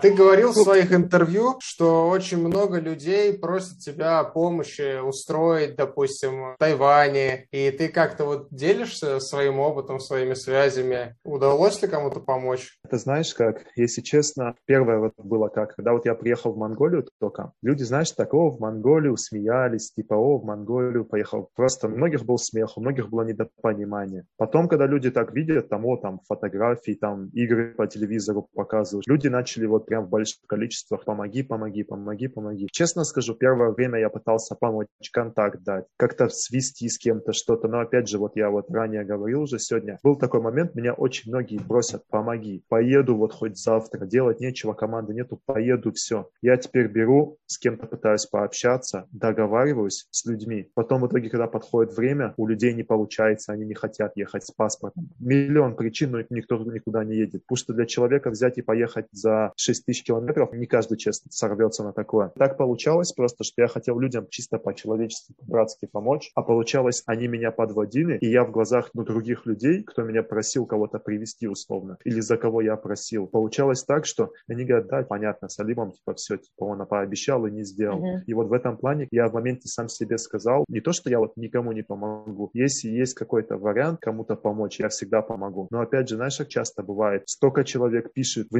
Инстаграме в том же, они тебя знать не знают, или когда-то знали тебя, или пишут, знаешь, как вот человек тебя знает, с тобой играл там, не знаю, 10 лет назад, и ты его 10 лет просто не видел, он даже вот мимо тебя вот будет, будет проходить, он даже не остановится, не спросит, как дела, чтобы с тобой поздороваться. А тут он тебе пишет, о, брат, как дела, туда-сюда, ты мне там поможешь. И ты такой думаешь, ну, человек с тобой никогда толком не общался, когда видит, что ему нужна какая-то от тебя помощь, он пытается стать с тобой опять другом, братом и еще кем-то. Поэтому к этому, знаешь, я отношусь как бы. Если есть вариант, если есть человек, в ком я уверен, я за него всегда скажу. И были такие случаи, моменты, когда вот какую-то команду, это не только россияне, это и иностранцы, пацаны, с кем я где-то знакомился, в той же Монголии, еще где-то. Бывало такое, вот мне пацан, допустим, пишет иностранец, говорит так-то, так-то, но я его хорошо знаю, знаю, хороший пацан, хороший футболист. Он говорит, я без команды сижу, нету вариантов. Что-то будет, просто, ну, помоги, дай знать. И вот, допустим, условно, я где-то там краем уха услышал, там в Монголии нужен там нападающий, или кто-то куда-то нужен. Я просто пишу, есть такой-то, такой-то, если интересно, я даю тебе его контакт, а вы дальше сами решайте, я вообще руки умываю, потому что это дальше не мое дело. И вот так бывало получалось, что кому-то помогал, да. Желающих много, ну как бы, я не агент, это дело неблагодарное, если честно, знаешь. Не, ну если с чистой совестью помогать, вполне нормально все. Видишь, ты же людям помог, значит, э, все не зря.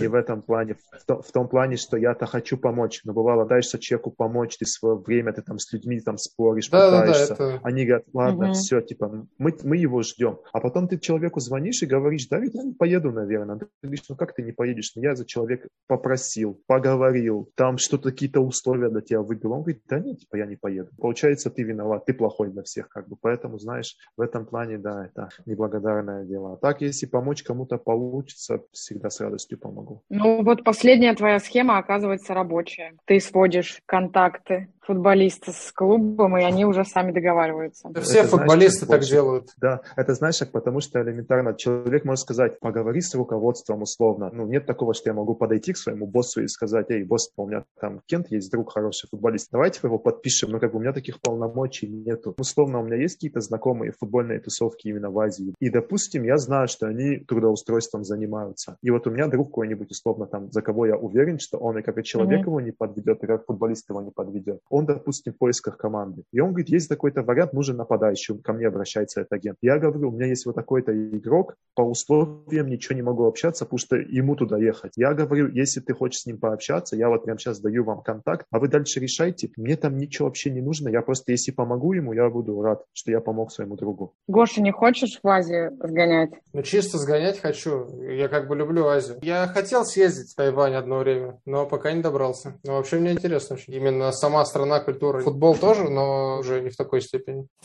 А можешь, пожалуйста, рассказать, что из себя представляет вообще тайваньский футбол? Сравнить, может быть, его с монгольским и с российским? Вообще очень тяжело сравнивать азиатский футбол с чем-то, в том плане, что здесь есть много факторов. Допустим, пример привожу монгольского футбола. В Монголию приезжали футболисты из России, из той же, кто играл в ФНЛ, по вторым лигам, даже кто в премьер-лиге выходил. И вот было, знаешь, как при мне было так, вот человек человек, который в ФНЛ играл. Ты, наверное, знаешь, что в России есть еще такой стереотип, не стереотип, а это правда, что люди, кто там понюхал, условно, там, вторую лигу, ФНЛ, они о себе, знаешь, такого высокого мнения. Ну да. И вот так вот Мне кажется, я вообще жертва в какой-то степени такой истории. А? Но я не настолько да. высоко нос задрал, но вообще, да. Это, мне кажется, не только вообще, если футболистов брать, а в целом россияне, они считают себя какими-то привилегированными такими. Да, есть такое, есть такое, это отдельная вообще тема, да. Но сам факт в том, я вот если брать себя, я себя никогда не, и по сей день не считаю каким-то там этим. Ну, если бы я был какой-нибудь там супер-мега-футболист, я бы не на Тайване играл, я это понимаю. А люди многие, они этого не понимают, к сожалению. И был такой момент, человек, он в фанеле играл. Ну, как играл, там, сезон, там, полсезона, не знаю, ну, просто опыт есть. И он вот так вот в Монголии сидит на стадионе, смотрит монгольский футбол, а там как получается? Суббота-воскресенье, 5 игр, допустим, в туре. Две игры или три игры в субботу, соответственно, следующий день там оставшиеся игры. И uh-huh. получается, все команды приходят, смотрят на стадионе. И он вот так вот сидит и другим пацанам, кто там русские были, он говорит, что за футбол, а это, то-то, это, тя, я типа выйду тут на одной ноге сигареты, я раскидаюсь там, типа, типа фанел популил. И этот человек выходит на поле потом, и просто вот ты на монголов смотришь, и он не то что не выделяется, он не сильнее монгола играет, а человека ФНЛ просто было. Ну, он может это в глубине души начинает понимать. Он ФНЛ где-то что-то поиграл, но это чуть другой футбол, потому что ты играешь в команде, где у тебя партнеры другие. Когда у тебя, извиняюсь за выражение, там, там есть команды, я не спорю, где там от футбола мало чем пахнет. И тебе с этими игроками надо еще и играть. А против тебя такие же играют, и тебе надо еще и выиграть кого-то. Многие иностранцы вот так вот приезжали, думали, на одной ноге раскидаются и будут там этими вместе. Они там даже за сезон гол не забивали. Но я про то говорю, что футбол в принципе там своеобразный. Монголия он такой своеобразный, потому что многие команды так играют. Больше от обороны. Конечно, там уровень футбола не фонтан, сразу говорю. Я не знаю, с чем его сравнить. Допустим, условные две-три команды, которые считаются топами, флагманами футбола, но их можно сравнить с командами, с крепкими командами КФК. Там в целом есть хорошие, добротные игроки, кто за сборную играет. Есть иностранцы нормальные приезжают туда. В команде вот этой Улан-Батор Сити, там играл один самбо защитник, он, кстати, прошлый год играл на Тайване здесь. Он играл в сборную Сенегала. У него просто 60 матчей за Монако в Лиге 1 во Франции. Понятно, он приехал на заре карьеры, тысячу долларов свой, грубо говоря, забрать ему там 35 лет, еще непонятно, сколько по паспорту, по переписанному. Ну, человек просто играл во Франции, играл за сборную Сенегала. Ну, условно, туда приезжали нормальные легионеры. И не факт, что нормальный легионер приедет и будет на каком-то топовом уровне. Но если брать вот прям первые команды из э, монгольского чемпионата, ну, это, наверное, какой-то середняк, хорошая команда КФК. Плюс-минус uh-huh. игроки там могут и уровня второй лиги быть хорошие такие, но, опять же, средний уровень такой. Если сравнивать с тайванским футболом, тайванский футбол, ну, намного сильнее, выше. Даже элементарно, я, я как это понял, я, конечно, после отпуска все где-то там начал уже тренироваться, готовиться к сезону в Тайване уже, когда приехал сюда. И первая тренировка командная у нас. У нас команда после отпуска. А я-то в Монголии три года. А монголы, они сами по себе, в принципе, не такие, не быстрые. Они такие крепкие, коренастые, потому что у них там борьба, национальный вид спорта. Они все такие, знаешь, сбитые. А тайванцы, они такие маленькие все, но не очень шустрые, быстрые. Я просто в квадрат стал, там просто, ну, не как в Монголии, знаешь, там пять пасов и все, и люди меняются просто в квадрате. А там нормальной команде мяч начал уходить, а я это не видел три года, грубо говоря, в Монголии. И я такой, оп, понял, надо, короче, этот включаться уже, уровень чуть другой. Плюс у нас иностранцы тоже в нашей команде, ну, довольно квалифицированные. Здесь иностранцы тоже как бы погоду задают в чемпионате. Поэтому, если взять тайванский уровень футбола, вот, допустим, я беру вот нашу команду, наша команда чемпион последних двух лет. Если нашу команду закинуть куда-нибудь в зону юг, там, ПФЛ нашего, ну, мы, наверное, в середине, ну, точно будем, я думаю, так. Я не скажу, что зона юг ПФЛ это какой-то мистический уровень, ну, просто если с чем-то сравнивать хотя бы. Да, ну, так то есть лучшие будет. команды тайваньской лиги это не уровень премьер-лиги России. Точно нет, вот. точно нет, однозначно. Но лучше, чем в Монголии. Допустим, знаешь, какой пример? Прошлый год мы играли Кубок АФК. Да, я хотел тоже про это спросить вообще, что из себя представляет Лига чемпионов азиатская. Потому что, на самом деле, может быть, и российским клубам сейчас будет предстоять в ней, в ней играть. Ну, Ты уже ну, станешь таким востребованным футболистом, знаешь, как следят за игроками из Лиги чемпионов, а тут ты такой топовый. Наш, ну, Тут смотри, тут есть Лига чемпионов Азии и есть Кубок АФК. Это разные турниры. Допустим, если мы берем Европу, а. в Европе как? Вот ты, допустим, стал чемпионом Гибралтара, ты чемпион, и ты начинаешь свой путь с первого раунда квалификации Лиги чемпионов, получается ну, да, же да. так. Потому что у тебя низкий уровень коэффициента УЕФА, да, получается, в рейтинге. Да, да. А в Азии по-другому. Есть Лига чемпионов Азии, и в этой Лиге чемпионов Азии играют сначала те страны, у которых э, высокий коэффициент. Допустим, если вот наша команда стала чемпионом, мы не играем квалификационный раунд раунд в Лигу чемпионов. Нам надо тут дойти по коэффициентам, как вот, допустим, Россия в топ-5, в топ-7 входит, и у них, допустим, две команды или три команды выходят mm-hmm. в Лигу чемпионов и в Лигу Европы. У Тайваня невысокий уровень в Кубке в этой федерации mm-hmm. и в рейтинге, и получается наш чемпион только напрямую выходит в Кубок АФК. Это типа аналог Лиги Европы. Мы в прошлом году, наша команда первый раз сыграла в Кубке АФК. У нас в группе была команда из Монголии, чемпион Монголии, Атлетик. Потом была команда Лиман и Истерн. Это две команды из Гонконга. Первый тур мы играли против команды из Монголии. Чемпиона мы 3-0 обыграли. Второй тур мы проиграли команде Лиман 4-1. Третий тур мы проиграли 1-0 команде Истерн. Если mm-hmm. брать по уровню, вот команда Лиман, они вообще в этом Кубке АФК, они дошли до полуфинала. В полуфинале только проиграли по пенальти или дополнительное время узбекам Насав команда. А там команда очень приличная по азиатским меркам. Они сейчас в Лиге чемпионов играют, там, кажется, из группы даже вышли. Ну, вот, допустим, даже такой момент был, мы играли с ними, но мы знали, что эта команда сильная, у них там иностранцев много, плюс те, которые получили уже местный паспорт гонконгский, они не считаются иностранцами. Они против нас вышли. Тут лимит 3 плюс 1, то есть три иностранца любые могут быть. Если хочешь четвертого иностранца, он должен быть с азиатским паспортом. А у них получается у испанца у одного паспорт местный, у защитника, потом у одного корейца. Короче, в итоге они там 6 или 7 иностранцев против нас выпустили. И вот я на угловом должен был играть с одним защитником испанцем, 14 номером. И просто подача, он выпрыгнул там по пояс головой из-под нас забил. Я просто стою, думаю, кто это такой вообще? Ну, не понял. Нас, короче, честно говоря, нас отвозили. Нас просто возили так, берегов не было видно. И я просто ради интереса сижу после игры в гостинице. Кстати, еще после этой игры на меня на допинг-контроль повезли. Я там еще 4 часа просидел, не, не могли там эти анализы сдать. Но это ладно, это не суть. Я просто сижу и посмотреть ради интереса, кто против нас играл. Вот этот человек, который из-под меня головой забил, он испанец, он в Ла Лиге играл. У него там сезон два, когда он был молодой, в Ла Лиге. И я просто понимал ну, уровень человека, там играл против Месси, там против там Рональдинho, еще в те годы он там 30 с чем-то, но он играл лет 10 назад. И человек просто играл в Ла Лиге. И там как бы уровень этих гонконгских команд очень хороший. Потому что если даже посмотреть чемпиона Гонконга, Кичи команда, они уже второй год в Лиге чемпионов Азии прям достойно играют, с группы выходят. У них там полный порядок вообще и с финансами, и со всем остальным. Расскажи, какое отношение на Тайване к футболу вообще? Это спорт номер один, у вас ходят болельщики на трибуны.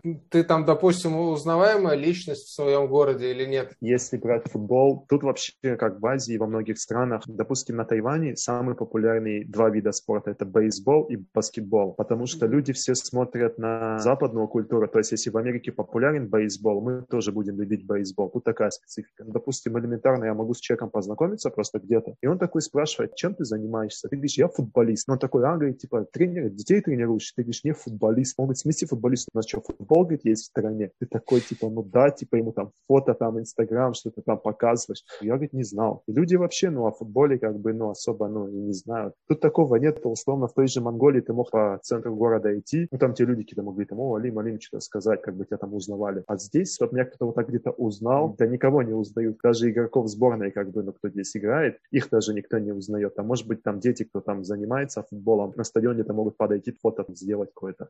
Так тут футбол, ну, особо не популярен здесь в основном. Бейсбол игра идет, условно, 10 тысяч зрителей, 15 тысяч зрителей. Идет, допустим, у нас игра там с нашим прямым конкурентом, Тайпауэр команда. Ну, повезет, ну, может, человек 100 придет. Это фантастика. О, ничего себе. Приличный разрыв. Мне показалось, что в каком-то из интервью ты говорил, что вы играли при полных трибунах. Это, может, АФК было? Да, это было АФК, потому что когда АФК мы играли в прошлом году, мы централизованно играли. То есть прошлый год мы играли АФК в Гонконге. Все игры группы были в Гонконге. Вот мы когда играли первую игру с монголами, там особо людей не было. И вот второй матч мы когда вот с этим Лиманом вышли, просто вот на разминку я вышел, смотрю, так особо людей нету. Ну, ты зашел по трибунку, пока там гетры, щитки, там все там это переоделся, футболку. И когда вот мы вышли уже на, на матч, я просто по сторонам смотрю, там полный стадион. Понятное дело, они пришли своих поддержать. Ну вот да, там полный стадион был, прям уж приятно было играть. Да, я понял.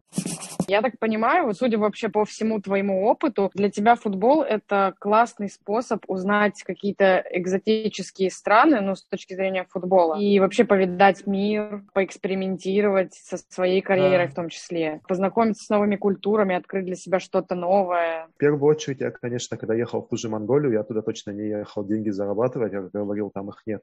Я ехал увидеть какую-то страну, потому что я до этого за границей даже нигде не был. Как бы благодаря футболу я уже ну, посетил там не знаю, 6-7 стран каких-то где-то побывал, что-то увидел. Если говорить сейчас, в принципе, в общем и целом сказать, да, в первую очередь я люблю футбол. Было время, я даже мог там, условно, куда-то мне сказали, там, во вторую лигу поедь куда-нибудь, там, не знаю, за 10 тысяч километров куда бы там в находку, там, под Владивосток, за 10 тысяч рублей, я бы поехал бы. Не было бы, типа, о деньгах, я бы поехал. Но, опять же, ты когда понимаешь, что ты можешь что-то еще зарабатывать с этого футбола, допустим, в данный момент на Тайване я могу что-то зарабатывать, что-то откладывать, семье, родителям помогать. И в этом плане, конечно, если будет вариант поехать в какую-то другую страну, я не буду столько зарабатывать, сколько здесь. Я не поеду, я останусь здесь, потому что я понимаю, что мне уже 30 лет, я хочу поиграть там, даст Бог, 5 лет, там, может, еще больше, в зависимости, как там организм будет себя вести, травма, не травма. Я понимаю, что если есть вариант зарабатывать, надо зарабатывать. Я нахожусь в такой стране, как бы, где ты живешь, и ты культуру видишь новую, все новое для тебя, как бы, и, в принципе, тебя все устраивает. Как, знаешь, когда я просто с друзьями разговариваю, я им говорю, там, такая страна, такая есть. Об этих странах даже многие не знают, там уровень футбола, ну, вообще.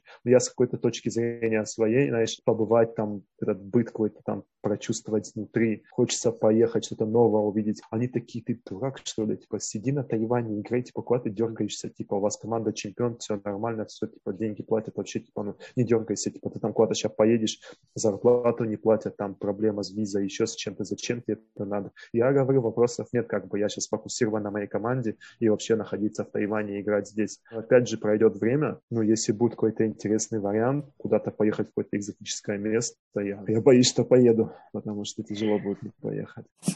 Кроме экзотических для футбола именно стран, ты еще какие-то варианты рассматривал? Какие-то не первые дивизионы в Европе или даже Штаты, или там Ближняя Азия, тот же Казахстан, Армения, Грузия. Вот туда куда-то ты пробовал потом где-то там искать себе команды? Про поводу Европы я еще, можно сказать, лет 20 я начал искать какие-то варианты выхода в низшие лиги Германии, той же Австрии. Но опять же, ты если с российским паспортом, то тебе мало где дорога открыта, потому что в низших лигах той же э, Европы, если ты из той страны, которая не входит в Евросоюз, тебе mm-hmm. нужна виза, тебе нужно рабочее разрешение, а в таких низших лигах вас никто не будет заморачиваться, типа, что ты приехал, на тебя какие-то там деньги затрачивать по поводу документов, чего-то. Я задумывался об этом, я искал много вариантов. У меня также были варианты, когда вот я без команды был, мне один человек предложил чемпионат Мальты. Это нормальный такой, ну, конечно, не скажу, что топовый чемпионат, это обычно нормальный это чемпионат. хороший чемпионат. Ну, да, высшая лига – это нормальный чемпионат, это не проходной типа Гибралтара там или еще чего-то, нет, нормальный такой чемпионат с нормальными крепкими командами. Он мне предложил такой вариант, потом говорит, ты говорит, откуда, напомни мне? Я говорю, я из России. Он такой, о, понятно. В итоге все сошло на том, что он говорит, даже тебя на просмотр всегда ввести, команде надо там билеты, виза, там еще что-то. И он говорит, если ты типа это оплатишь, типа и сам приедешь, то приезжай. Если нет, нет. Потому что он думал, что я с Европейского Союза, условно, с какой-нибудь там Эстонии, да, где ты просто можешь спокойно двигаться по всем странам. Приехал в Польшу, тебе не нужно рабочее разрешение. Ты просто приехал и работаешь, там минимальное количество бумажек. А если ты из России, это вообще геморрой такой, что многие команды, у кого нету бюджетов, и будем честны, я не тот игрок, за которого будут команды там какие-то выделять сумасшедшие деньги, чтобы меня пригласить. В плане ближнего зарубежья, типа Армении, ну, у меня были варианты в первую лигу Армении под задачу, но опять же, туда ехать как на курорт, в том плане, что ты там фрукты покушаешь, на озеро Сиван съездишь, как бы, да, круто, по кайфу. Не знаю, как-то. Я как-то больше уже к Азии прикипел, я уже здесь больше сфокусирован в Азии. Если куда-то и двигаться дальше, как бы, я думаю, это в Азии, потому что здесь хоть люди как-то знают, что есть вообще такой футболист, что есть какой-то игрок, потому что это немаловажный еще факт, что в Азии, допустим, с какого чемпионата Таиланда, там, с нишей, там, лиги какой-нибудь там Вьетнама или еще кто-то, если захотят, допустим, за меня что-то узнать, они позвонят тому, тому, тому агенту, и как-то замкнется круг, люди кто-то скажет, да, он там может играть в этой команде, в этой стране или нет. А условно, допустим, ехать сейчас ту же Россию в низшую лигу во вторую, ну, мне 30 лет, меня там никто толком знать не знает, опять там все заново проходить, за 20 тысяч ехать играть, как бы, ну, это я не хочу. Поэтому я больше сфокусирован на азиатском чемпионате. Если даже куда-то ехать, то только в пределах Азии. Тебе поступают какие-то предложения от других команд? Все-таки ты чемпион Тайваня, постоянно играешь, играешь э, в местных азиатских кубках. Ну, как сказать, чтобы прям конкретные варианты поступали, такого прям нет, потому что я, в принципе, ну, я сюда приехал, у меня уже третий год контракт, когда вот люди, некоторые спрашивают, есть такой-то вариант, как ты на это смотришь? Я говорю, ну, у меня контракт до 31 декабря, условно. Они говорят, ну, ты, типа, хотел бы поехать, если, типа, у тебя закончится контракт и будет нужда в таком-то игроке на такую-то позицию? Я говорю, ну, я не знаю, в первую очередь я буду говорить с командой, если команда, ну, я договорюсь по новому контракту, я буду здесь оставаться, потому что для меня это более. И так, да, так бывает иногда кое-какие варианты всплывают. Иногда думаешь, может поехать, что-то новое попробовать, но все равно. Есть тоже кое-какие цели. Я, в принципе, на Тайване три года. Если еще я здесь этот год отыграю и два еще года отыграю, то после пяти лет, в принципе, я могу получить вид на жительство на постоянной основе здесь. И может даже, если повезет, тайванский паспорт. А если тайванский паспорт я получу, то в теории могу за сборную поиграть еще, если еще возраст будет позволять. Поэтому тоже такой момент, что когда какие-то варианты всплывают, я иногда задумываюсь, что может лучше здесь остаться на пять лет, потому что все равно, если нет таких игроков, наверное, думаю, кто из России так бы приехал и за какую-то азиатскую страну играл именно в плане того, что он не какой-то этнический. Допустим, есть вратарь, да, сборной Вьетнама, Лев его вроде зовут. Он сам из России наполовину, да, но он, он, он метис, как бы у него мама, кажется, или папа вьетнамец, да. Таких игроков, мне кажется, вообще мало было в истории, когда просто приехал, отыграл, получил паспорт, и, допустим, если я смогу когда-то за Тайвань сыграть а, какой-то Но он, по-моему, не жил в России, да, вот этот Лев? Не-не, он жил, он же в Динамо был, в школе Динамо чуть ли не до 18 а, да? или до 17. Я знаю да, про него, я после... тоже хотел его позвать э, в наш э, подкаст, но что-то так и не нашел. Когда ты ищешь футболистов, кто выступает там за границей, почему-то его не сильно высвечивает. Я бы хотел вот вернуться еще к некоторым вопросам. А, наверное, из того, что мы упустили, хотелось бы понять, э, у тебя выросла зарплата, можно сказать, э, на Тайване, но при этом и расходы, наверное, тоже выросли, потому что страна там более дорогая. Но все равно ты говоришь, тебе удается откладывать, да, и ты никак в уровне жизни не потерял, а даже приобрел. Сто процентов. Если начать с того, что я когда первый день прилетел на Тайвань, я увидел цены, я такой, ого, типа, если, допустим, сравнивать той же Монголией, небо и земля в плане того, что очень дороже, все дороже, недвижимость, проезд, да просто элементарно, ты заходишь в магазин, все просто в два-три раза дороже. Конечно, уровень жизни, здесь и зарплаты все выше. Я вот за свою квартиру плачу, это маленькая такая, считается, студия, однушка, типа номер в отеле, ну что-то вот наподобие вот такого. Mm-hmm. Вот я за такую, за одну плачу, если это в доллары перевести, перевести где-то 350-400 долларов. За эти деньги я мог в Монголии просто себе трех- или четырехкомнатную квартиру и там просто как королем быть условно. Еда здесь тоже, в принципе, если ты пойдешь в монгольский какой-нибудь ресторанчик такой хорошего уровня, поесть чего-то там, пасту там, не знаю, с чем-то, курицей какой-нибудь, там будет, ну, 3, 4, 5 долларов цена. Если ты пойдешь здесь в такой средний хороший ресторанчик, то 10 и, и больше, и выше. Ну, как бы на все ценник больше намного, прям в разы больше. Я знаю, что вот у кавказцев э, очень э, тесные связи семейные, а ты уехал достаточно рано в такие страны экзотические. Как вот у вас выстраивался контакт с семьей? Как часто вы общаетесь? Удалось ли кому-то хоть раз приехать, допустим, к тебе, может быть, посмотреть? Ну, начнем с того, что я, у меня отца уже в живых нету, когда отец был в живых, с ним тоже каждый день общались. С матерью я просто каждый день на связи. Допустим, на Тайване люди это вообще не понимают, когда люди у меня спрашивали, типа, ты с матерью говоришь каждый день? Я говорил, вы нет? А, они говорят, нет. У меня знакомая подруга есть, и я просто ей вопрос задаю, говорю, как часто ты с мамой вообще общаешься? Мне просто вот интересно. Я, ну, не подкалывал ничего, просто вот говорю, как ты часто общаешься? Она говорит, ну, типа, именно чтобы мы общались, говорит, по телефону? Я говорю, да, типа, раз в месяц. Я говорю, а не по телефону? Ну, типа, я там сообщение могу написать, если мне или ей что надо там раз там в неделю. И я такой как бы, ну, понятно. Она начала спрашивать, а почему ты типа с мамой общаешься каждый день, типа ты там скучаешь, ты там проблем. Я говорю, естественно, я скучаю, это моя мать, у меня мать одна, меня мать вырастила, выкормила. Я вот все то, что имею, как бы я все отдам и все отдаю и делаю все так, чтобы мои родители, чтобы моя мама, она ни в чем не нуждалась, чтобы у нее не было никаких ни проблем, ничего, чтобы она просто жила и радовалась жизни. Я просто, видишь, как бы им тяжело какие-то моменты объяснить, потому что у них это не так, и они это как-то не воспринимают. Ну вот, допустим, я вот с своей подругой, когда вот общался на этот повод, я говорю, тебе не обязательно звонить матери, чтобы там спросить, что-то надо или еще просто позвонить, спроси, как дела, ей будет приятно в том плане, что ну это мать говорила, ты, ну как бы она тоже моя подруга, она не живет с матерью, они живут в разных городах, я говорю, ей будет приятно, И она после этого задумалась, и она начала чаще с ней разговаривать.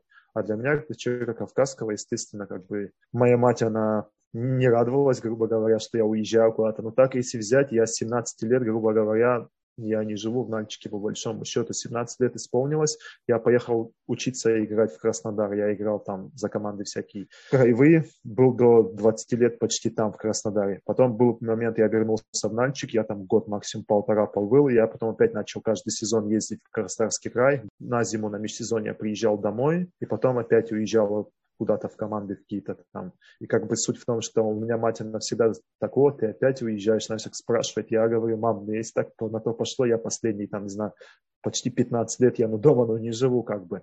Понятное дело, ей тяжело в этом плане, что сейчас и мой брат старший, он в Москву уехал, там живет, но все равно связь поддерживаем, не забываем, потому что мать у нас одна, и мне и брату нам надо любить ее. Ну, в отпуск э, удается домой летать? И вот за эти три года, допустим, как ты проводишь? Ну, ну вот хотя карантин, да, эти... был, правильно? Ты не мог Карантин ездить. был, карантин был, я, тупо говоря, просто не мог даже по времени поехать, потому что мне давали три недели отпуска и две недели только карантин здесь. И вот у меня получилось, меня еле-еле отпустили, я там с боем выбил семь дней отпуска, я вот на семь дней приезжал, в Питер прилетел к другу, у него сутки побыл, потом прилетел в Нальчик, и вот я в Нальчике шесть дней побыл, и опять прилетел на Тайвань. Это, будем говорить, за последние два с половиной года вот я семь дней был в отпуске дома в России. Конечно, хотелось бы по почаще. У меня вот через две недели брат родной женится, а я не могу прилететь на свадьбу брата родного. Даже до такого доходит.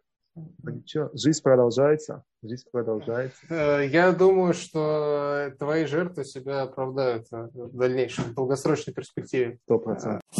А еще вопрос, как выглядит, в принципе, твое окружение э, на Тайване, с кем ты общаешься. Меня, кстати, немножко удивляет тот факт, что очень много легионеров, как ты говоришь, в Монголии играют японцы, что на Тайване там чилийцы, испанцы. У нас в России такого не представлено, я бы сказал, контингента. Вот, и с кем, собственно, ты там общаешься? Как находишь общий язык? На каком вообще вы языке общаетесь? Если брать нынешнее мое окружение, в основном, конечно, это иностранцы. Ну вот у нас капитан был в команде прошлые два года до этого. Он по-английски единственный говорил из местных, вот именно из игроков, кто по-английски мог нормально разговаривать. Остальные они особо вообще не говорят. Ну, у нас есть какие-то там приколы, какие-то ха-ха-хи-хи на языке жестов, но они как бы, чтобы с кем-то поговорить, как бы, ну, мы так не можем поговорить. Следовательно, мы в основном общаемся с больше иностранцы вместе, больше как-то, потому что у нас, ну, по-английски все говорят, в принципе, у нас в команде команде именно иностранцы. Хотя нет, у нас вот прилетел недавно из э, Гвинеи африканец, он только по-французски говорит. И до этого вот mm. недавно буквально он уехал уже, правда, но был с Узбекистана парень. Он приехал, он мало того, что по-английски не говорит, он и по-русски плохо говорил. Я его там пытался где-то что-то ему подсказать, перевести что-то. А в одном моменте я говорю, ты меня понимаешь? А он такой, да, да, да, брат. Не особо меня, походу, даже по-русски понимал. А так, в принципе, иностранцы в основном. С местными как бы тоже общаюсь, как бы есть местные знакомые, но это в основном, ну, не из, не из команды, не из футбола. Ну, противоборств нет никаких между местными иностранцами? Какой-то неприязни, да, нет такого? Да нет, я бы не сказал. Тут такой момент, люди в Азии, они всегда улыбаются тебе в лицо всегда улыбаются. Он за спиной, ты не знаешь. Ну, я, я-то, в принципе, знаю, просто я не хочу наговаривать, говорить на кого-то.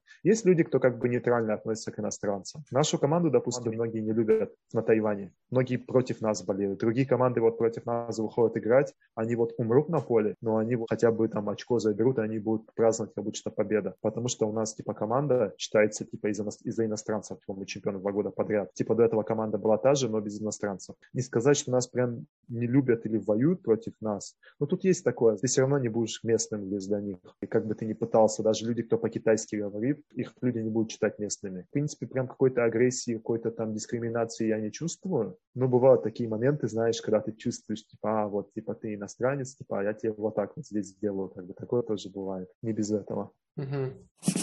Твоя жизнь, она достаточно нестандартна для российского футболиста. Я в целом тоже иногда хотел э, так поступать. Я, в принципе, так поступаю тоже. Вот взял сейчас, допустим, уехал, была возможность в Бельгию поехал. Я всегда считаю, что это дает свои плюсы. Опять-таки, в долгосрочной перспективе ты чему-то учишься. И мне, например, никогда не приходилось жалеть об этом. А у тебя нету никакого сожаления, допустим, о своих каких-то решениях, о своих выборах Как бы ты оценил вот эти истории свои? Одно, знаешь, какое у меня сожаление есть? Единственное мое сожаление, что я в Азию поехал в 25 лет, а не в 18. Вот реально, вот только об этом жалею. Если вот у меня был бы сейчас вариант, вот все прям назад перемотать, опять вот в Монголию, я бы 10 раз я поступил так же. Вот я вот, оглядываясь назад, я вот на все это смотрю, на вот этот путь, на вот эти проблемы, на вот это все вот. Было просто очень много всего, что-то я и не рассказывал. Не то, что как бы это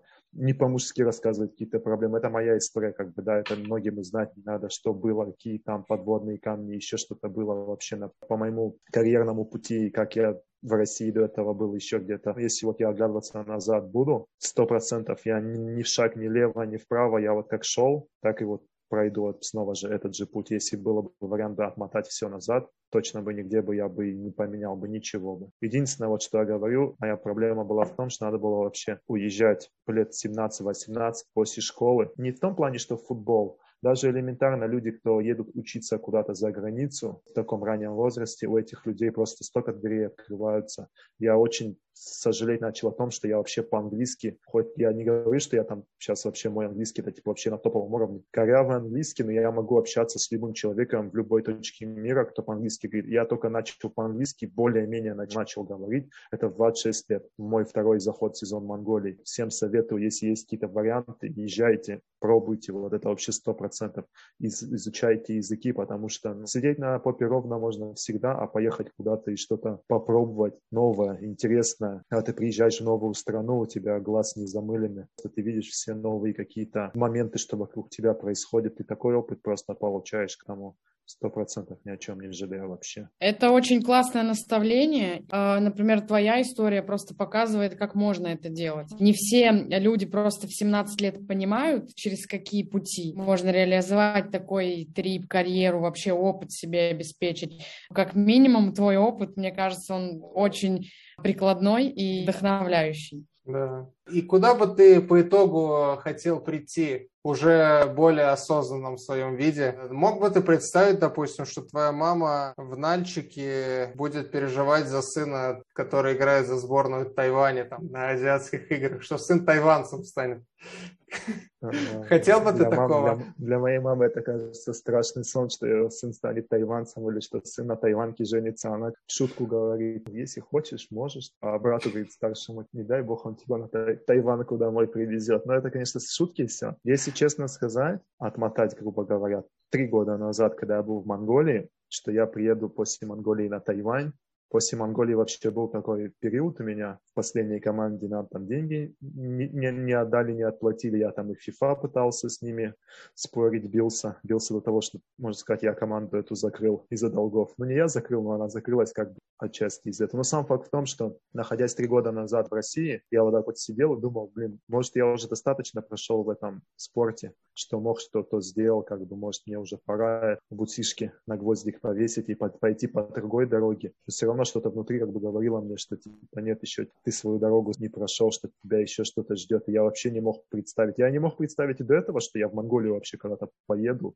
что там три года отыграю. У меня была просто мечта профессиональный футбол хотя бы матч сыграть, потому что когда ты столько лет этому отдал, было много всяких подводных камней, как я говорил, что по каким-то принципам чьим-то, по моим иногда принципам, где я не выбирал ту дорогу, которую мог выбрать, и я мог оказаться, допустим, в профессиональном футболе, но я как бы гнул свою линию, свой принцип. Я знал, что придет время, и я как бы окажусь на поле, где будет гимн, где будет по трибунное помещение, с которого выхожу, где будут болельщики. Я это всегда знал, что я к этому приду, но я не знал, в каком это виде будет и где это будет. Отмотать назад я точно не представлял. Потом, если еще отмотать, что я представлял, что я буду на Тайване, что я тут буду чемпионом два года подряд, что я буду играть в Кубке АФК, тоже не представлял. Для меня иногда это вообще как сон, для меня это типа нереально. Это не со мной вообще происходит, но все это реально, когда ты идешь к своей цели. Так что я думаю, еще мой путь не закончился. А куда мы придем, это тяжелый вопрос, но мы точно будем идти. Это железобетона. Слушай, ну, мне кажется, твоя история это прям настоящая история любви к футболу и такого самопознания через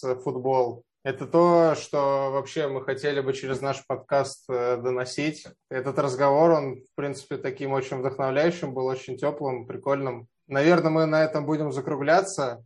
Есть ли что-то, чтобы ты, допустим, хотел сказать, может быть, слушателям, или можешь просто попрощаться, не знаю?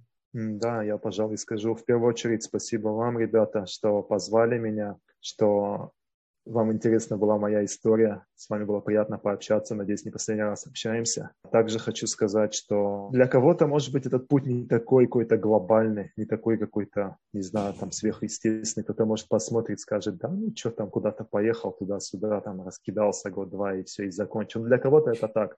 Для меня это путь в 6 лет именно в азиатском футболе, который я прошел, я считаю, достойно. В первую очередь я честен перед самим собой. Я могу самому себе посмотреть в глаза и сказать, что во всех моментах я прошел достойно и дошел хотя бы до какого-то там потолка своего. Надеюсь, это не потолок в том, что я остановлюсь. Я надеюсь, что я буду и дальше заниматься любимым делом. И также я надеюсь, что много человек, кто посмотрит наш с вами подкаст, послушает, что их это вдохновит в какую-то очередь. Первую, в первую очередь в том, что Нету такого, что нету знакомых в футболе, нету каких-то связей, подвязок, там, блата, денег там занести кому-то, и ты не будешь в футбол играть. Все в футболе в этом очень тяжело, я согласен, но если вы будете любить это дело, если вы будете реально стараться, гнуть, топить свою линию, гнуть свою линию, вы дойдете и до профессионального футбола, и дойдете до каких-то высот. Реально, кто хочет играть в футбол, тот будет играть в футбол, я так считаю. А те, кто не хотят играть в футбол, точнее, те, кто, может быть, по какому-то блату играют в футбол, по каким-то связям, их футбол рано или поздно их выплевывает футбол, они там не остаются. Поэтому я всем желаю, кто любит свою работу, любите свое дело, живите и, главное, мечтайте. Если вы будете мечтать, то реально вы будете приходить туда, куда вы хотите прийти.